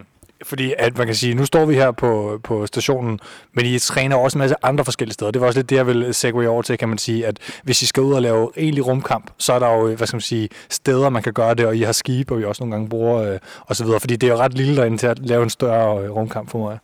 Ja, det er jo det her med at, at krybe, kravle, gå og løbe-agtigt, skal vi kalde det de steps. Mm. Øh, herhjemme, der kan vi træne det, det samme. Der er nogen, de, de, de har en holdning til, at men M M A, det er jo sådan noget, I bare tager og, og shorts og bare overkrop-agtigt. Øh, at det er meget sterilt at træne, ikke? Øh, jamen, der kunne også være, det kunne være karate, for den sags skyld, ikke? Med, med hvid øh, kittel, skulle jeg til at sige på, ikke? Og, og sort bælge. Ja, jeg ved ikke, hvad det hedder. Ja, en gi, ja. Og, om ikke andet, så er det jo, det er jo mere det her med, at jeg tror, at klatring nok er det bedste eksempel, jeg har på det. Hvordan at man starter med at lære nogle generelle klatreteknikker på en, en klatrevæg. Og det er teknisk klatring for... Ja. Lige præcis, og så tager vi det mere og mere over i det operative, hvor vi så begynder at klatre i bjerge og, og begynder at få en rygsæk på, og lige begynder at have våben og skyde osv., så det bliver mere og mere operativt, og, og det er egentlig en god og, og sådan sikker måde at lære og gebære sig i forskellige miljøer på, og det er egentlig det, vi prøver at gøre. Mm.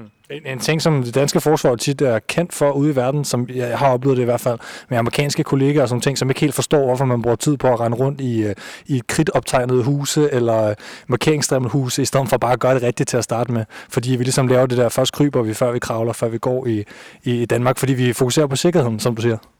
Ja, vi kalder det rock drills. Og det tror jeg egentlig også, amerikanerne gør. Det er jo det her med at visualisere. Det er egentlig nok også meget affødt i elitesport, at når du skal ud og lave en konkurrence, så en god mental øvelse er at visualisere det, du skal ud og lave.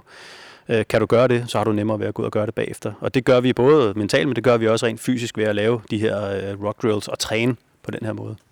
Er det noget, I kender, dreng, fra, fra jeres elitesportskarriere i forhold til at, at visualisere eller at gøre det i det små til at starte med? Det er i hvert fald noget, man har talt om meget, som jeg har prøvet at lege lidt med inden for vægtløftning, da jeg dyrkede lidt vægtløftning. Det her med at gå ind og så forestille sig, at man rent faktisk løfter vægten, inden, inden man gør det, kan man sige. Ikke? Og det er jo også noget, man kan man sige, man, man gør, i, når, man, når vi laver vores tekniske træninger, hvor man, man løfter de lette vægte med, hvad skal man sige, hundrede procent effort først, ikke? Inden man går op i, i de tungere vægte. Mm. Så på den måde giver det jo, giver det jo god mening. Det er lidt øh, det er mere komplekst, tror jeg, når vi snakker øh, slåskamp og og nærkampstræning og sådan noget, men, men konceptet er det samme. Det er i hvert fald noget, som der er mange mennesker, som ikke bruger den tid på, de burde, kan man så også sige, i forhold til netop det der med den tekniske og taktiske indøvelse. Er der noget øh, helt særligt øh, frømandsagtigt herinde, som I selv har udviklet til grebstræning eller til et eller andet? Nu står jeg bare og spørger dig, uden at du har fået mulighed for at forberede dig. Nej, ikke øh, hvad jeg lige kan se. Der er nogle lidt anderledes remedier, men noget af det, og ellers resten af det, er, er det jo egentlig meget standard, fordi øh, at noget af det, der er rigtig svært, det er faktisk at have et, et år, er jo desværre kun øh, på øh, tre hundrede og toogtres dage eller sådan noget. femogtres, tror jeg, tre hundrede og femogtres. Ding, ding. Jeg stod, ja, jeg stod, jeg stod og tænkte på tooghalvtreds uger, selvfølgelig. Ja, hvad hedder det... Øh, Og med alt det, vi skal nå at træne, og, og man skal også holde lidt ferie og så videre, selvom man er jæger eller frømand, øh, jamen, så, så har du bare ikke tid til at, at træne alle de her lækkerhedsting, som, øh, som ja, crossfitter sikkert har. Øh, mm. Så meget af det, det går hen og bliver det her funktionelle, og det skal være effektivt, og det skal, det skal kunne virke, øh, og specielt når man er udsendt øh, og ryger rundt omkring i verden, jamen, så har du lige pludselig ikke alle de her lækre faciliteter. Så er det faktisk øh, back to basic, at øh, du har kroppen, og måske har du et eller andet alternativ, du kan løfte på. Det, det er sådan lidt det, der er vores grundprincip. Det er jo også et koncept, vi taler meget om. Nu, nu kommer jeg fra, fra Søværnet, og, og der har vi jo også et koncept, vi kalder skibstræning, ikke? Hvor man er, man er på et skib, og man har ikke særlig mange remedier, man har ikke særlig meget plads. Og så, må man, så lærer man fra starten af, inden vi kommer ud på skibene, hvordan kan man træne mest effektivt, når man så kommer afsted, sådan, så man ikke pludselig er afhængig af en masse udstyr, som man står øh, foruden lige pludselig. Jamen, min egen oplevelse fra, fra Irak øh, under udsendelse i sin tid var også, at, at øh, man kan jo stå i en situation, hvor man har øh, en, øh, en ødelagt øh, barbel og øh, tre vægte, og en øh, bænk, der heller ikke virker, og så er der ellers ørkensand og... Øh, og den bare himmel, og så må man også få det til at, til at fungere. Det er sådan, det har været på mange, på mange udsendte soldater, ikke kun specialoperationsstyrker, men generelt i forsvaret, at når man er udsendt, så har man nogle gange meget tid til at træne på grund af ventetid, men, øh, men det er heller ikke lige fordi, at man har den nyeste øh, stærmaster eller sådan et eller andet. Men øh, hvis man synes, det er lidt sjovt, det her med, med CrossFit og, og træning, også når man er udsendt, så kan man se uh, Tobias Bønderskov, hvis mm. der er nogen, der kender ham, øh, som var udsendt. Jeg mener, det var Afghanistan. Nej, det var Irak, faktisk præcis det samme gym, jeg trænede i, da jeg var dernede året efter, han var afsted. Okay, det var godt, du kunne rette mig, ja, så vi ikke får sagt noget forkert. Øh, men, men han øh, lavede i hvert fald Open øh, et år, hvor, som blev meget populært, også på øh, CrossFit egen sociale medier. Og der kan man øh, se hans workouts blive udgivet på YouTube, mener der. Mm. Øh, og der står han altså øh, ja, i, i sit militær tøj og, og laver de her workouts fra Open af, så det er ret cool. Mm. Han lavede øh, Open sytten, mener det var, jeg var dernede i, i seksten, og, øh, og han var simpelthen meget mere offensiv med mig og lavede en øh, medicinbold, øh, for eksempel, ud af random ting, han havde stykket sammen og lavede øh, Open der.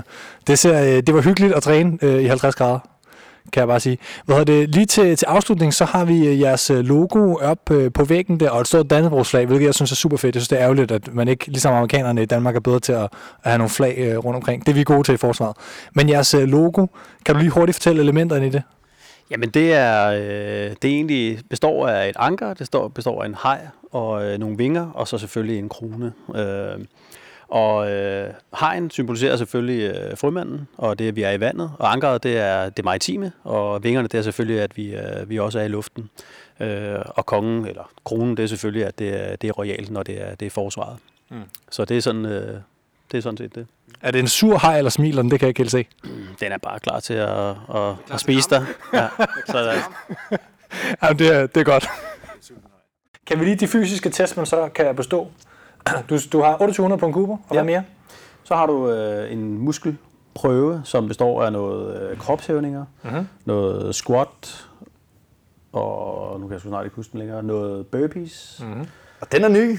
Ja, den er ny, ja. Den og er det ny. Kan man også alle sammen finde på nettet, mm. vi lægger også link op til de fysiske prøver, og der er den her træn med forsvaret-app, og det der træn med til... Ja, der er appen, som er træn med forsvaret, ja. Og så er i hvert fald... Øh, Jeg vil, jeg vil godt kalde det dækker fra Specialoperationsstyrker, ja. Altså Frømandskorpset og Jægerkorpset, træn med Frømandskorpset. Mm. Der kan du gå ind og se, og der er faktisk også øh, forsvarets, hvor, hvordan du laver træningsplanlægning ja. I forhold til at løbe og styrketræne osv. Mm. Men selve øh, testen er også ligesom forklaret i detaljer, præcis hvordan man bliver testet. Ja, det er den, og ja. Der er video af det, ja, ja. Og det er faktisk mig selv, der er på de der videoer. Utrolig meget.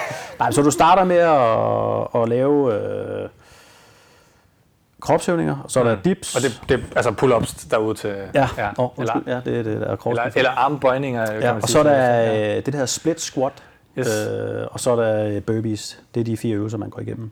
Øh, og der, der vil jeg sige, gå ind og kig på videoerne, og prøv at, at, at lære dem.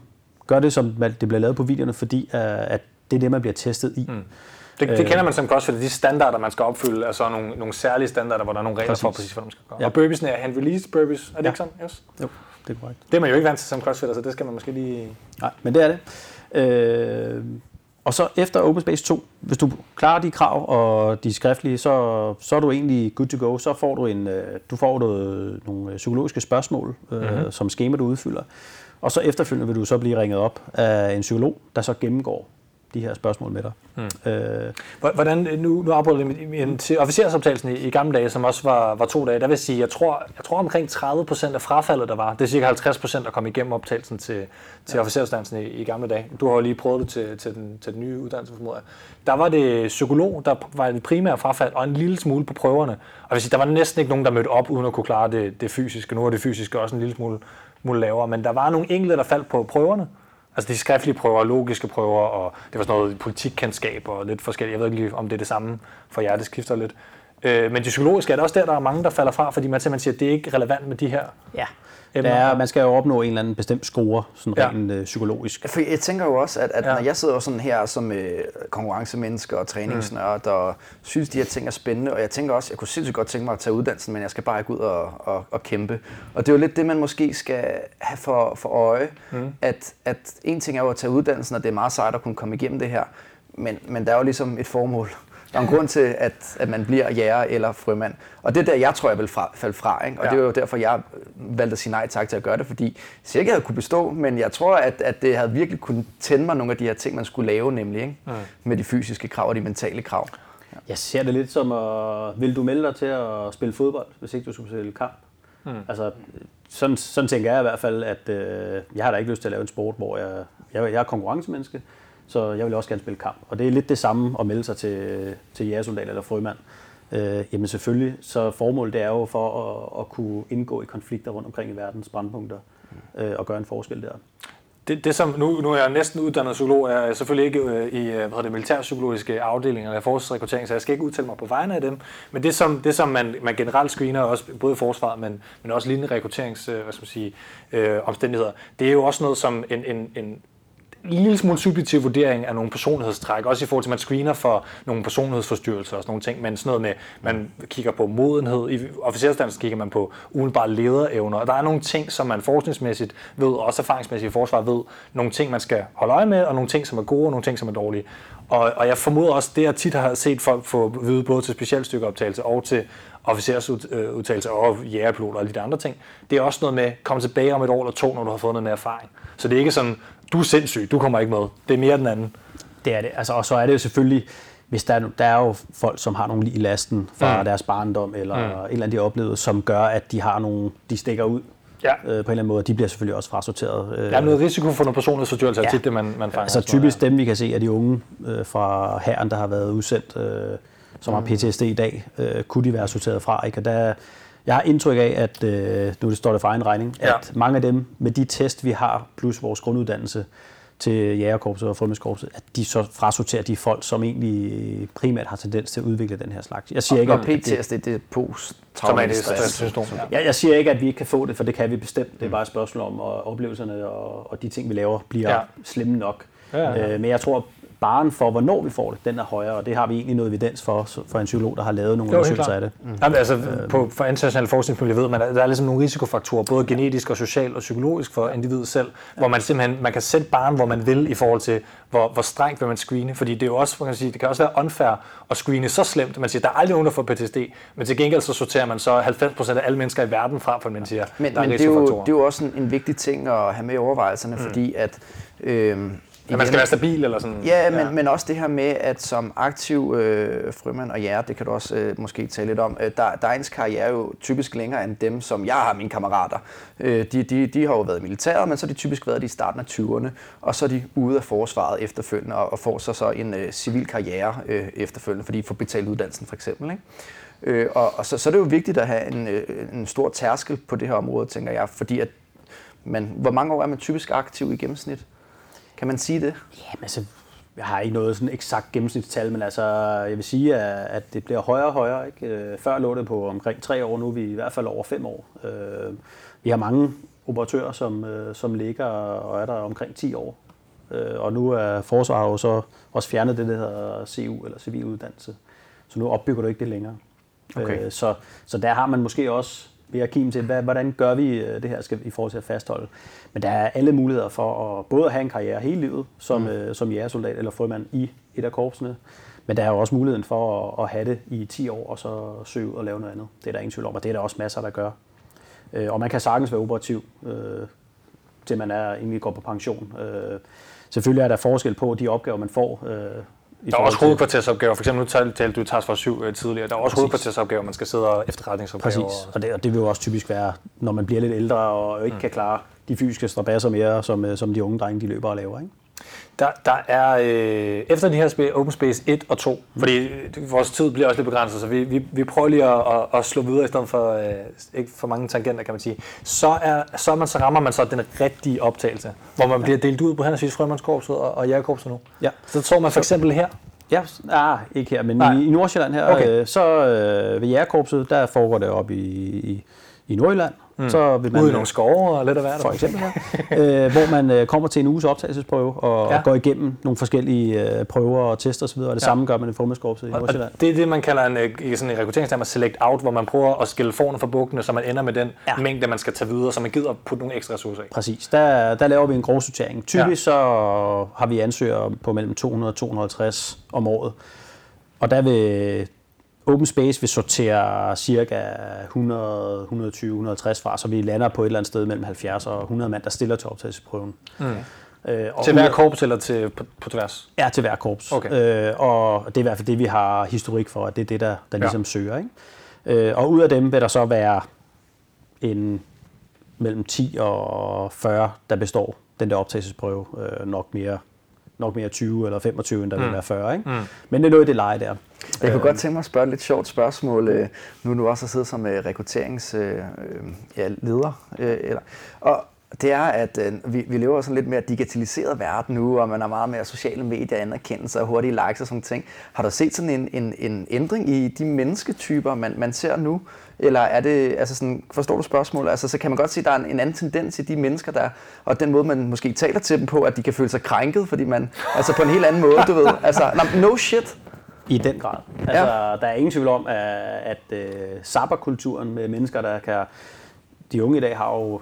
Jeg lyder virkelig gammel, når jeg siger de unge, ikke? Mm. Men, øh, men de ansøgere, der er, de har jo virkelig mange muligheder at vælge mellem uddannelsesmæssigt og arbejdsmæssigt i samfundet. Mm. Øh, og det er, jo, det er jo virkelig et privilegie.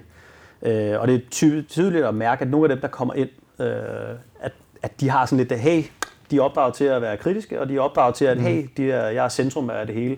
Nu er jeg her. I vil gerne have mig. Øh, og vi står egentlig og siger til dem, hvad vil du her? Bevis, at du, kan, at du har, hvad der skal altså, til. Det er, jo, det er jo nemlig min point. Og det er jo sindssygt vigtigt at nemlig have den her mental preparedness, altså at du kan ikke bare forvente, at, at du får givet hele verden. Du er sgu nødt til at give ja. noget af dig selv, ikke? Jo, og vi har også oplevet folk, som mangler fem meter på Cooper-testen. Ah, kan jeg, prøv, jeg er der jo næsten, og kan jeg ikke få lov at... Nej, det kan du ikke. Du er i specialstyrker nu, kammerat. Mm. Hvis ikke du klarer kravene, så er du ude, og det er one shot, one kill. En af de smukke ting ved forsvaret, det er jo i virkeligheden, altså om, ligegyldigt om det er som værnepligtig eller hvad det er, det er, at man bliver ligesom mødt med den her konsekvenspædagogik, som du også nævnte tidligere, da vi talte eleverne. Ja. Det, er jo, det er jo en eller anden sted en unik mulighed i, i en, øh, en lidt konsekvensløs verden, en gang imellem for lige at få det der sådan lidt, øh, ja, blive en mand eller et eller andet sted, sådan et eller andet sted. Nu siger jeg ikke, man skal bruge specialstykkeoptagelsen til det, men det er jo ligesom en ekstra mulighed for at prøve sig af som, som mand eller som kvinde, selvfølgelig. Ja. Så jeg vil også sige, at grunden til, at vi også kører meget, og det gør vi også gør vi under hele uddannelsen, lige snart du laver noget, hvor du bryder sikkerheden, men det er der, det har konsekvenser, mm. fordi det er det, der kan koste liv. Mm. Og vi har det bare sådan, den yderste konsekvens, når du er udsendt, det er jo, at du kan miste livet. Og det skulle jo gerne være sådan, at, øh, at vi ikke har sprunget over og sagt, ah, det går nok, du, du får lige lov at slippe den her gang. Nej, vi sætter de her hårde grænser netop for at glæde folk på til at vide, prøv at, når jeg planlægger en opgave, så har det en konsekvens, eller det kan have en konsekvens. Og det er vi sådan set alle sammen forberedt på. Der, det, det er, jeg synes, det faktisk kan være lidt befriende, den der oplevelse af, at man ved fandme, hvad der sker, hvis man gør X eller Y, så ved man konsekvenserne. Det, reglerne er helt klare fra starten, forventningerne er helt klare fra starten. Man ved, hvad man skal gøre, man skal bare leve op til kravene. Hvorimod du har en, en anden verden, kan man sige, hvor, hvor det er øh, lidt til forhandling det hele, og synes hun det ene, synes han det andet og sådan ting. Det kan et eller andet sted være, være en rar verden at være i. Godt tænke mig også at høre, sådan, hvad, hvad sådan, når, når I sådan sorterer den her store mængde øh, mennesker fra, eller øh, opt, øh, optages søgende, øh, hvad, altså er sådan en speciel sådan, øh, grov sortering, altså, er der noget, der kendetegner dem, I, der tager væk? Altså, eller? Altså mange af dem, de øh, sorterer sig selv fra. Altså okay. Størstedelen, de, øh, de, de klarer ikke kravene, eller... De melder fra, eller ja, altså... Ja. Nu vil jeg ikke lige komme ind på, hvad det er, vi laver på vores optagelsesprøve, og heller ikke for jeres vedkommende. Mm-hmm. Men mange af dem, de, altså det er en hård uge, det er en rigtig hård uge. Vi plejer gerne at sige, at, at det, er, det svarer til en normal uge på, på uddannelsen. Og det er der mange, der bliver overrasket over. Det er så, så det er sådan resten, de næste otte måneder, det bliver sådan her. Jamen lige præcis. Og det, det er der rigtig mange, der bliver sorteret fra på, eller de sorterer sig selv fra og siger, nej, okay, det er ikke noget for mig, det, det, det gider jeg simpelthen ikke, det kan jeg ikke. Og det er jo fair nok. Øh, så skal men Nicolaj sidder heromme og spørger, om det er det, der hedder Hell Week. Øh. Ej, Hell Week er jo, det er jo sådan, for Frømandskorpsets vedkommende, er det, det er en af de, de rigtig hårde uger, ikke? Og men det er, når man er optaget. Altså, ja, så er du på, er, uddannelsen. på uddannelsen. Ja, præcis. Ja. Ja. Og efter den her optagelsesprøve på en uge, så er der så select in, kan man sige, der begynder. Det er, når du har det her råmængde, vi talte lidt om det, da vi var ude og se eleverne tidligere, så har du lige pludselig de her tyve tilbage, for eksempel. Ja, du har lige øh, efter optagelsesprøven, okay. Så har du sådan set øh, lægetjek, øh, både øh, ja. flymedicinsk og øh, dykker. Og, og, og det er ikke faktisk helt let at komme igennem. Jeg har også set bare til officersuddannelsen folk, der er blevet sorteret fra, fordi at du skal jo sikre dig, at du gider poste en masse uddannelsespenge. Det koster rigtig dyrt mm. at uddanne frømand eller jægerpilot eller hvad, så det kræver ligesom, at man lever op til nogle krav. Man må ikke være platfod, man må ikke have øh, mulighed for hjerteproblemer og til højre og venstre og sådan ting. Ja, du bliver, du bliver screenet endnu mere, når du skal være jæger ja, og frømand. Øh, og, og der kan man sige, når du først du er der, det er jo mm. altså ude af dine hænder. Det kan være en medfødt øh, fejl, din krop har, og det kan være i, i ryggen eller i benene. Det, ja, det, altså, det, jeg, jeg har eksempelvis fået lavet korsbånd, og det er blevet lidt løst nu, så jeg ved sgu ikke engang, om jeg kommer igennem, fordi at det får løst mit korsbånd. Mm. Altså. Ja, det samme, der er mange, der førhen der var det med synet, du måtte ikke have briller, du mm. måtte ikke have fået korrigeret det, eller læseoperation. Det må du gerne i dag, så der er nogle gængse, som du kan bruge, og så egentlig have syn nok til det. Så det, man sige, det meste af det der, det er ude af dine egne hænder. Øh, og det er jo alt sammen også noget som allergier og så videre. Mm. Det er jo lige så meget med til at sige, når du så er blevet udsendt og står et eller andet sted, hvis du så får allergiske reaktioner eller ikke kan klare dig eller oh, den der græspollenallergi som øh, jeg har med sommer, det vil nok heller ikke gå. Og oh, kæft man, jeg har allerede sorteret fra. Men, men der, står, der står ikke lige pludselig et hospital i Afghanistan, der kan tage sig af dig, hvis du er indsatskarp. Det er bare ærgerligt altså. Ja. Præcis. Og det er jo det der er ved det. Mm. Så det er står det, der og nyser, mens du skal ligge i skjul, ikke? Når, når, vi, når, når vi så kommer til de næste otte måneder, så er det optagelsen begynder, men jeg synes det er jo, det er jo, det er jo optagelser, hvor man samtidig bliver uddannet. Så man bliver presset, men man skal også lære en masse ting. Ja, men der er stadigvæk select out i det. Ja. Eller, Eller select, select in, in. Ja, ja, ja. Altså, der er stadigvæk øh, fase et, fordi både for Jægerkorpset og Frømandskorpset, det mm. er stadigvæk select in. Det vil sige, det er det her, man lige lærer. Nu er du altså startet på specialstyrkeuddannelsen. Ja. Det er ikke øh, nogen dans på ruser. Det er, det er altså benhårdt arbejde. Og det er ligesom den her dannelse med, at man skal lige finde ud af, hvad er det egentlig, jeg har meldt mig til? Fordi nu er du lige pludselig kommet ind og skal være øh, elite-sportsudøver, mm. øh, hvis vi prøver at overføre det til civile termer. Ikke? Øh, og, og det skal folk lige lære. Og specielt dem, der kommer fra, fra det civile og aldrig nogensinde har, har prøvet noget forstår. Som helst. Ja. De, de skal lige lære det der med, at nu er man, altså, man skal leve i den der rygsæk, øh, man skal stille til tiden, og man skal have de rigtige ting med, og så videre, så videre. Ikke? Man skal passe på sig selv og passe på hinanden, og så videre. Og så er der et frafald på femoghalvfjerds til firs procent eller sådan noget fra, fra, fra dem, der når dertil? Ja, hvis vi siger, der er cirka fem, der... Mellem halvtreds og femoghalvfjerds procent, ja. ja. Og det er jo, som man siger, så ens muligheder, når først man er kommet dertil forbi lægetjekket, så er ens muligheder faktisk er statistisk set relativt gode. Ja, det er de. Det, er de. Det, altså, det vil jeg jo sige tyve. Altså, hvis man har tyve procent sandsynlighed for at komme igennem en ud af fem, det er jo gode odds. Jo. Altså, der, er ja. både, der er både dem, der selv melder fra, og ja. så er der dem, som, som instruktøren sig fra. Og, Og det kan være ja, og meget... skader vel også. Det er jo, jo måske jo. også øh, ja, det er jo. ret... Jo. Ja. Men jeg synes, jeg, jeg synes jeg, for dem jeg kender, der har været igennem, der er rigtig mange, der rører ud på, på skader, ja. som de selv siger det i hvert fald. Ja. Nogle gange kan skader også blive undskyldning for, at man ja. melder fra. Ikke? Jeg vil stadigvæk sige, at jeg har meget med respekt for dem, der søger og melder fra og siger, hey, det her det er ikke noget for mig. Om det er så på grund af skader mm. eller noget andet, det er lige mm. meget. Jeg har mødt rigtig mange, som jer tre, der sidder og siger, at øh, jeg kunne også være blevet jæger eller fået mand. Ej, jeg, jeg, jeg har, aldrig, har aldrig fået søgt, og driller jeg måske lidt. Nej, jeg sidder lige præcis og siger, at jeg vil ikke kunne gøre det, fordi jeg ved nemlig, at jeg vil ikke kunne komme ud og kæmpe, og så derfor så ja. vil jeg ikke have det mentale tænke sådan, hvorfor skal jeg gøre det nu? Jamen, jeg mener bare, at Men jeg, ved godt, jeg, hvad du jeg mener. har mødt mange, der, der siger det her, og ja. også mødt en del, som faktisk har fortrudt, de ikke har søgt, fordi de har tænkt, de ville gøre det, som du sagde tidligere. Ja, ja. Øh, for det gjort. Få det ud af kroppen, og mm. så finde ud af, om det er noget for dig eller ikke noget for dig. Og er det ikke noget for dig, prøv at høre, så er du videre, så er du glad, så er det ikke sådan et, åh, øh, oh, det kunne have været, jeg kunne have været mm. jægersoldat. Mm. Nej, nu har du fået det ud af kroppen, og du er videre i livet, og så skal du ikke gå og tænke på det, når du bliver ældre. Og nu er vi jo næsten alle sammen omkring de tredive år, du siger, det er fint, når du søger bare. Ja. Jamen, ja. Jeg har en ansøgningsblok med til alle sammen. Så...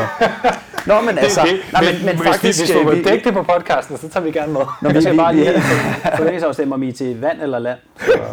nej, men vi snakkede også uh, lidt, lidt tidligere om det her, at, uh, at man kan søge i, i hvad som helst, eller hvilken som helst alder. Mm. Og, og nu vil jeg komme ind på nogle specifikke, hvor, hvor gammel man var, men, men jeg har da hørt omkring nogen, altså, der kommer ind, når de er syv til otteogtyve år, altså, mm. øh, og slutningen af tyverne for den sags skyld. Så, så det er altså ikke urealistisk, at jeg som niogtyve-årig, altså hvis det var min store drøm, og jeg ikke havde mine skavanker og alt det der, ikke? Mm. så kunne jeg jo faktisk godt gøre det. Altså sådan, mm. og, og, og når du siger, man er operationel i, i tre til fem år, øh, typisk i hvert fald, så er det jo ikke sådan, at, at man er færdig. Øh, altså sådan, så når man så er færdiguddannet efter ti måneder osv., så, så er du måske femogtredive, øh, når du er, er færdig som, som frømand.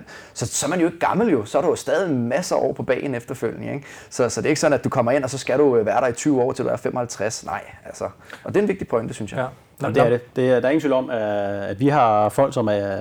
i starten af tyverne, som er super modne, og de har en hurtig modningsproces, og vi har folk, som er i slutningen af tyverne og helt op til slutningen af trediverne, som er kommet igennem. Øh, selvfølgelig er man forskellige steder i sit liv, men øh, det kan sagtens altså gøre. Øh, det er der ingen tvivl om.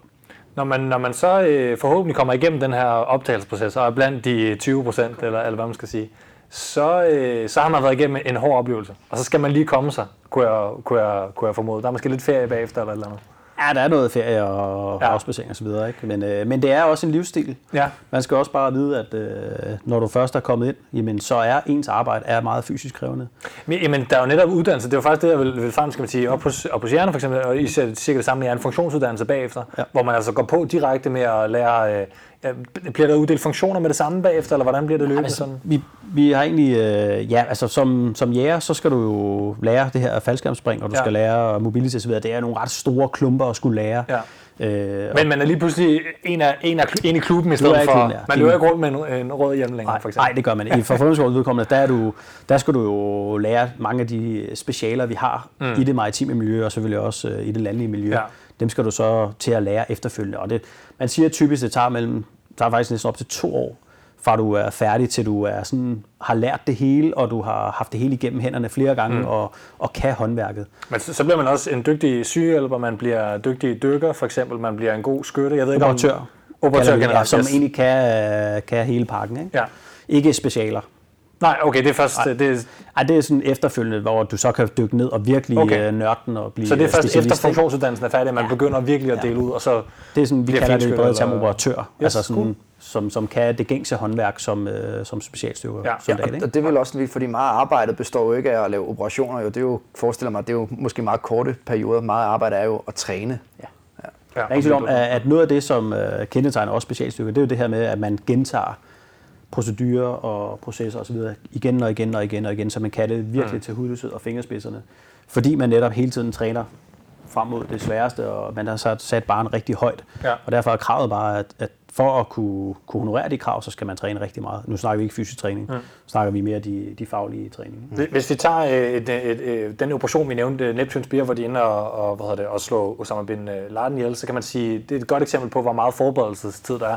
Selve operationen tager otteogtredive minutter på, på jorden, ifølge de officielle udmeldinger. Det er det, vi ved. Så står der på Wikipedia?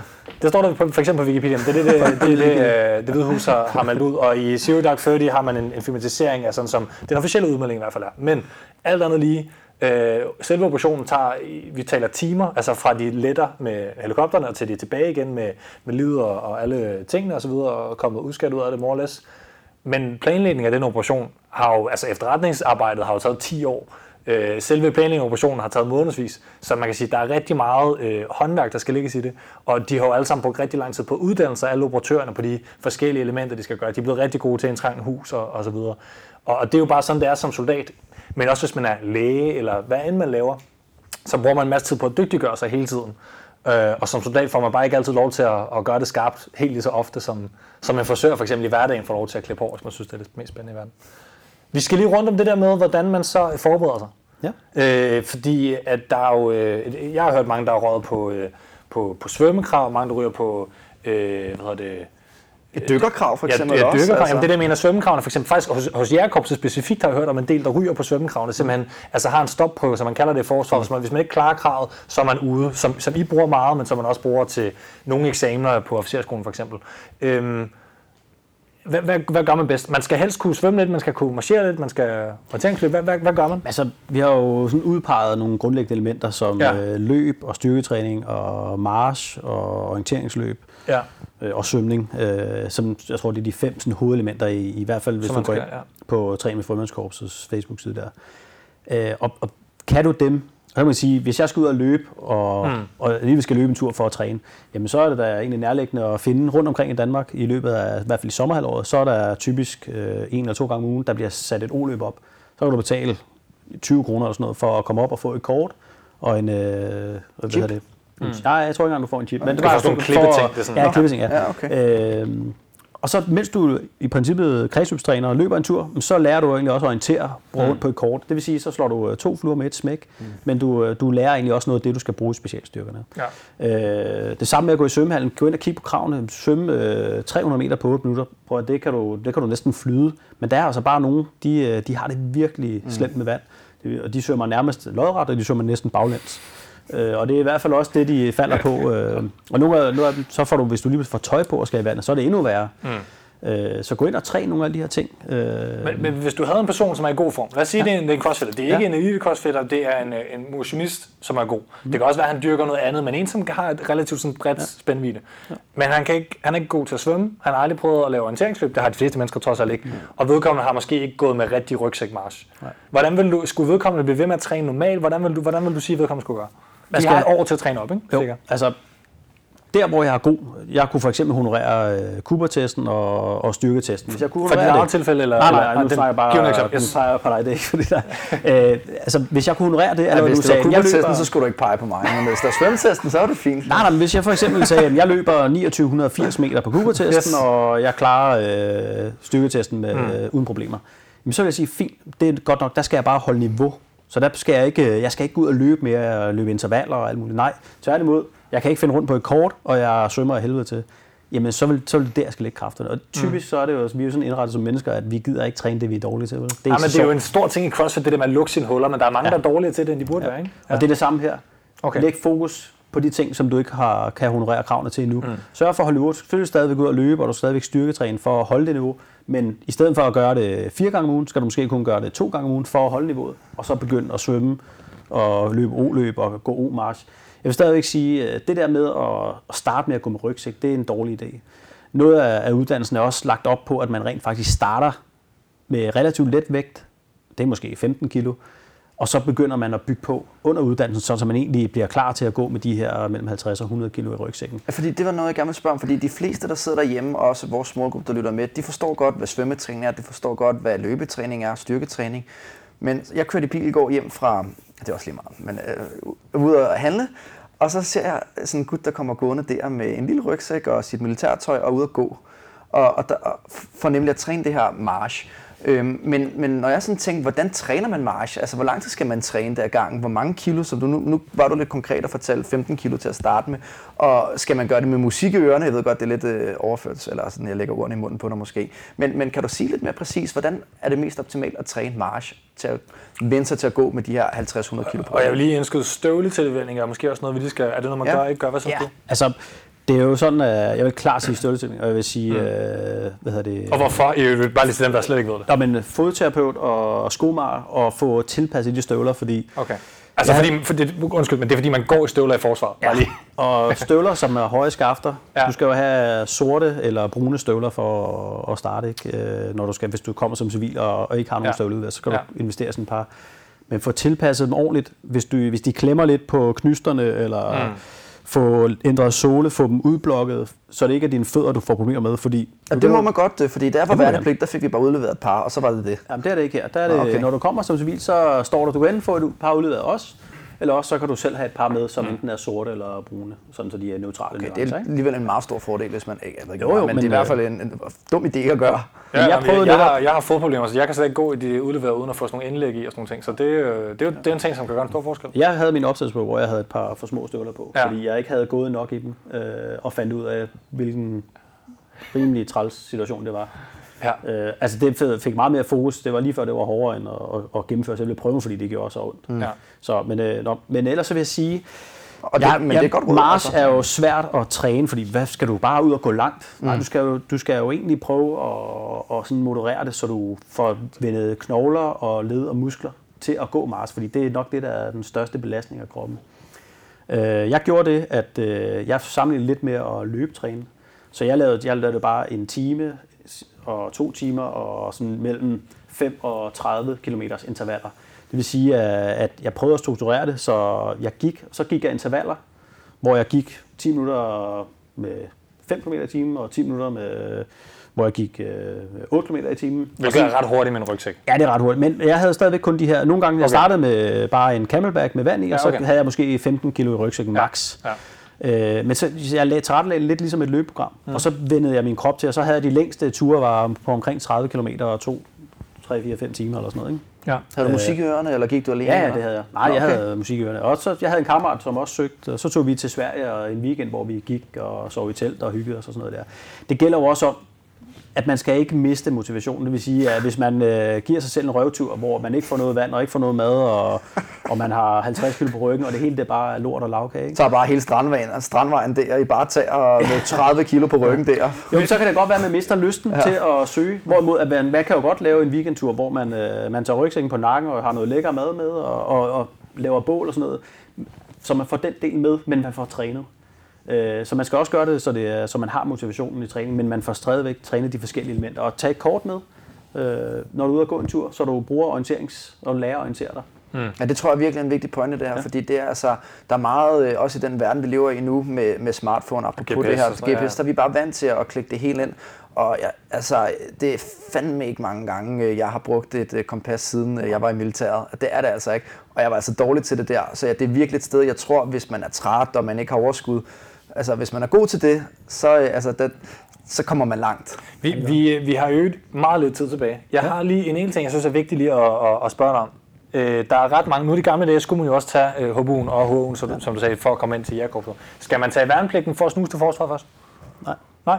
Man skal søge direkte ind til jer, hvis, man, hvis det er det, man vil. Altså, du, øh, du er værnepligt, når du starter på mm. specialsygeuddannelsen mm. i dag, øh, så du behøver ikke tage en værnepligt. Og, og nu tænker jeg sådan rent jamen, i forhold til, at man... Jamen altså, det kommer...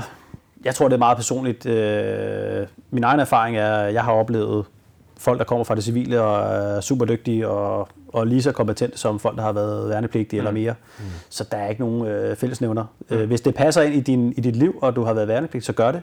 Hvis ikke det gør, så søger du, når du er klar, og du har trænet til det og forberedt dig. Okay. Og øh, hvis du skulle give et helt personligt råd til, hvordan man også bliver klar op i hovedet ret kort, hvad kan man gøre noget særligt der? Altså, gå ud og træn, når det, er, når det regner, når det sner, når det blæser, og du har tømmermænd, og du overhovedet ikke gider. Det vil, vil jeg tro. Altså, gå ud og træn, når du har planer, at du skal træne. Om det er så lige meget, hvordan vejret er, lige meget, hvordan du har det, så få gennemført det. Og helst der, hvor det er mest surt, fordi det er i hvert fald noget, der kan være med til, at, at du får trænet, ligesom du selv sagde tidligere, det der med, at man, åh, det er fedt, når det er overstået. Altså, få gennemført det, selvom at, øh, man tænker, i dag der har jeg bare lyst til at ligge på sofaen og se film hele dagen, ikke? Men nej, så tvinger man sig selv ud og gennemføre det. Og det, det tror jeg godt, man kan lære noget af.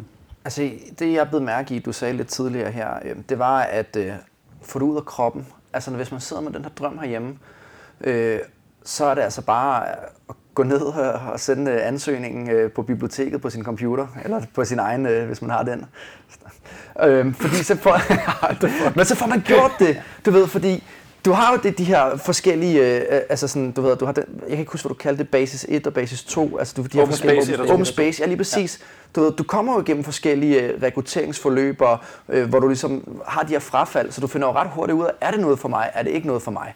Så, så det, det, det, det beder jeg virkelig mærke i, at det her med, at hvis du bare har den lille drøm, så bare gør det, fordi altså, du, du får sgu testet dig af allerede bare de første stadier af mm. selve optagelsesprocessen. Præcis, og så, i hvert fald så kan man sige, at du finder ud af, om du kan, og også hvis du gør det sådan lige, du skal starte i morgen, så er det ikke sikkert, at du har forberedt ordentligt. Forbered dig nu i god tid. Det behøver ikke være fem år før, eller det behøver ikke være to år før, men, men jeg vil sige, i hvert fald et år før, skal du nok begynde at tænke over, hvordan skal jeg tilrettelægge min træning mod det her. Mm.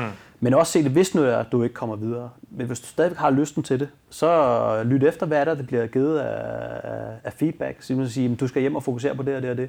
Og det kan både være på prøverne, det kan også være, når du er på grunduddannelsen, at du bliver sorteret fra. Men man får lov til at komme igen? Jamen, det kommer an på, hvad du ryger på. Ikke? Ja, ja, okay. Men for det meste, så hvis du har gjort det godt, øh, men bare ikke har honoreret nogle krav, hvor man siger, der mangler du altså lige lidt, så lyt til det, og så gå hjem og arbejde med det, og så kom tilbage. Det er, prøv at, det er der fuld respekt for. Og det har du set før? Der er masser, ja. der har været her både to og tre gange. Mm. Som, øh, som både, gennemfører? Som gennemfører, ja. ja. Også øh, apropos det her, du nævner med et halvt til et helt år, så er det jo måske også fordi, at, og det har vi ikke nævnt endnu, men det synes jeg lige, jeg gerne vil sige, det her med måske familie og venner, der vender sig til tanken, ikke? Altså, og man får ligesom taget samtalerne med dem. Ikke? Jo, vi, øh, vi, vi skal virkelig til at afslutte, så du mm. kan nå til, til dit møde, men, men jeg, jeg vil gerne lige til sidst, øh, hvad, hørte, hvad, har været, hvad har været det, du virkelig er glad for ved at være frømand?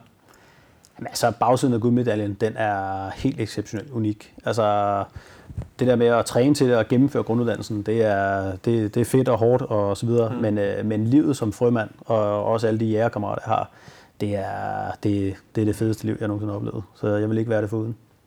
Det er, det er i hvert fald anbefalelsesværdigt. Vi siger mange tak for, at du vil være med, og vi måtte komme ud og, ja, og opleve tak. og se, det her skulle være spændende. Man kan søge i år, hvis man allerede er klar. den syvogtyvende maj senest, inde på ja. Forsvarets rekrutteringshjemmeside, vi skal nok lægge link op. Og ellers så skal man i gang med træn med Frømandskorpset. Det er i hvert fald, der kan man søge sin inspiration og tilrettelægge sin træning, det vil jeg klart anbefale. Øh, Jægerkorpset har den ikke lige nu, men... Øh, Men man kan bruge det er det samme, ja. Ja, det er det samme ja. så, så brug det endelig. Eller, eller den, som du sagde, træn med Forsvaret. Der er også de samme øvelser i. Super. Ja. Jamen, held og lykke med at blive frømænd og jæger derude. I må lige sende os en, ja, en postkort eller et eller andet fra, fra optagelsen. Tak for, at du ville være med. Eller? Velkommen.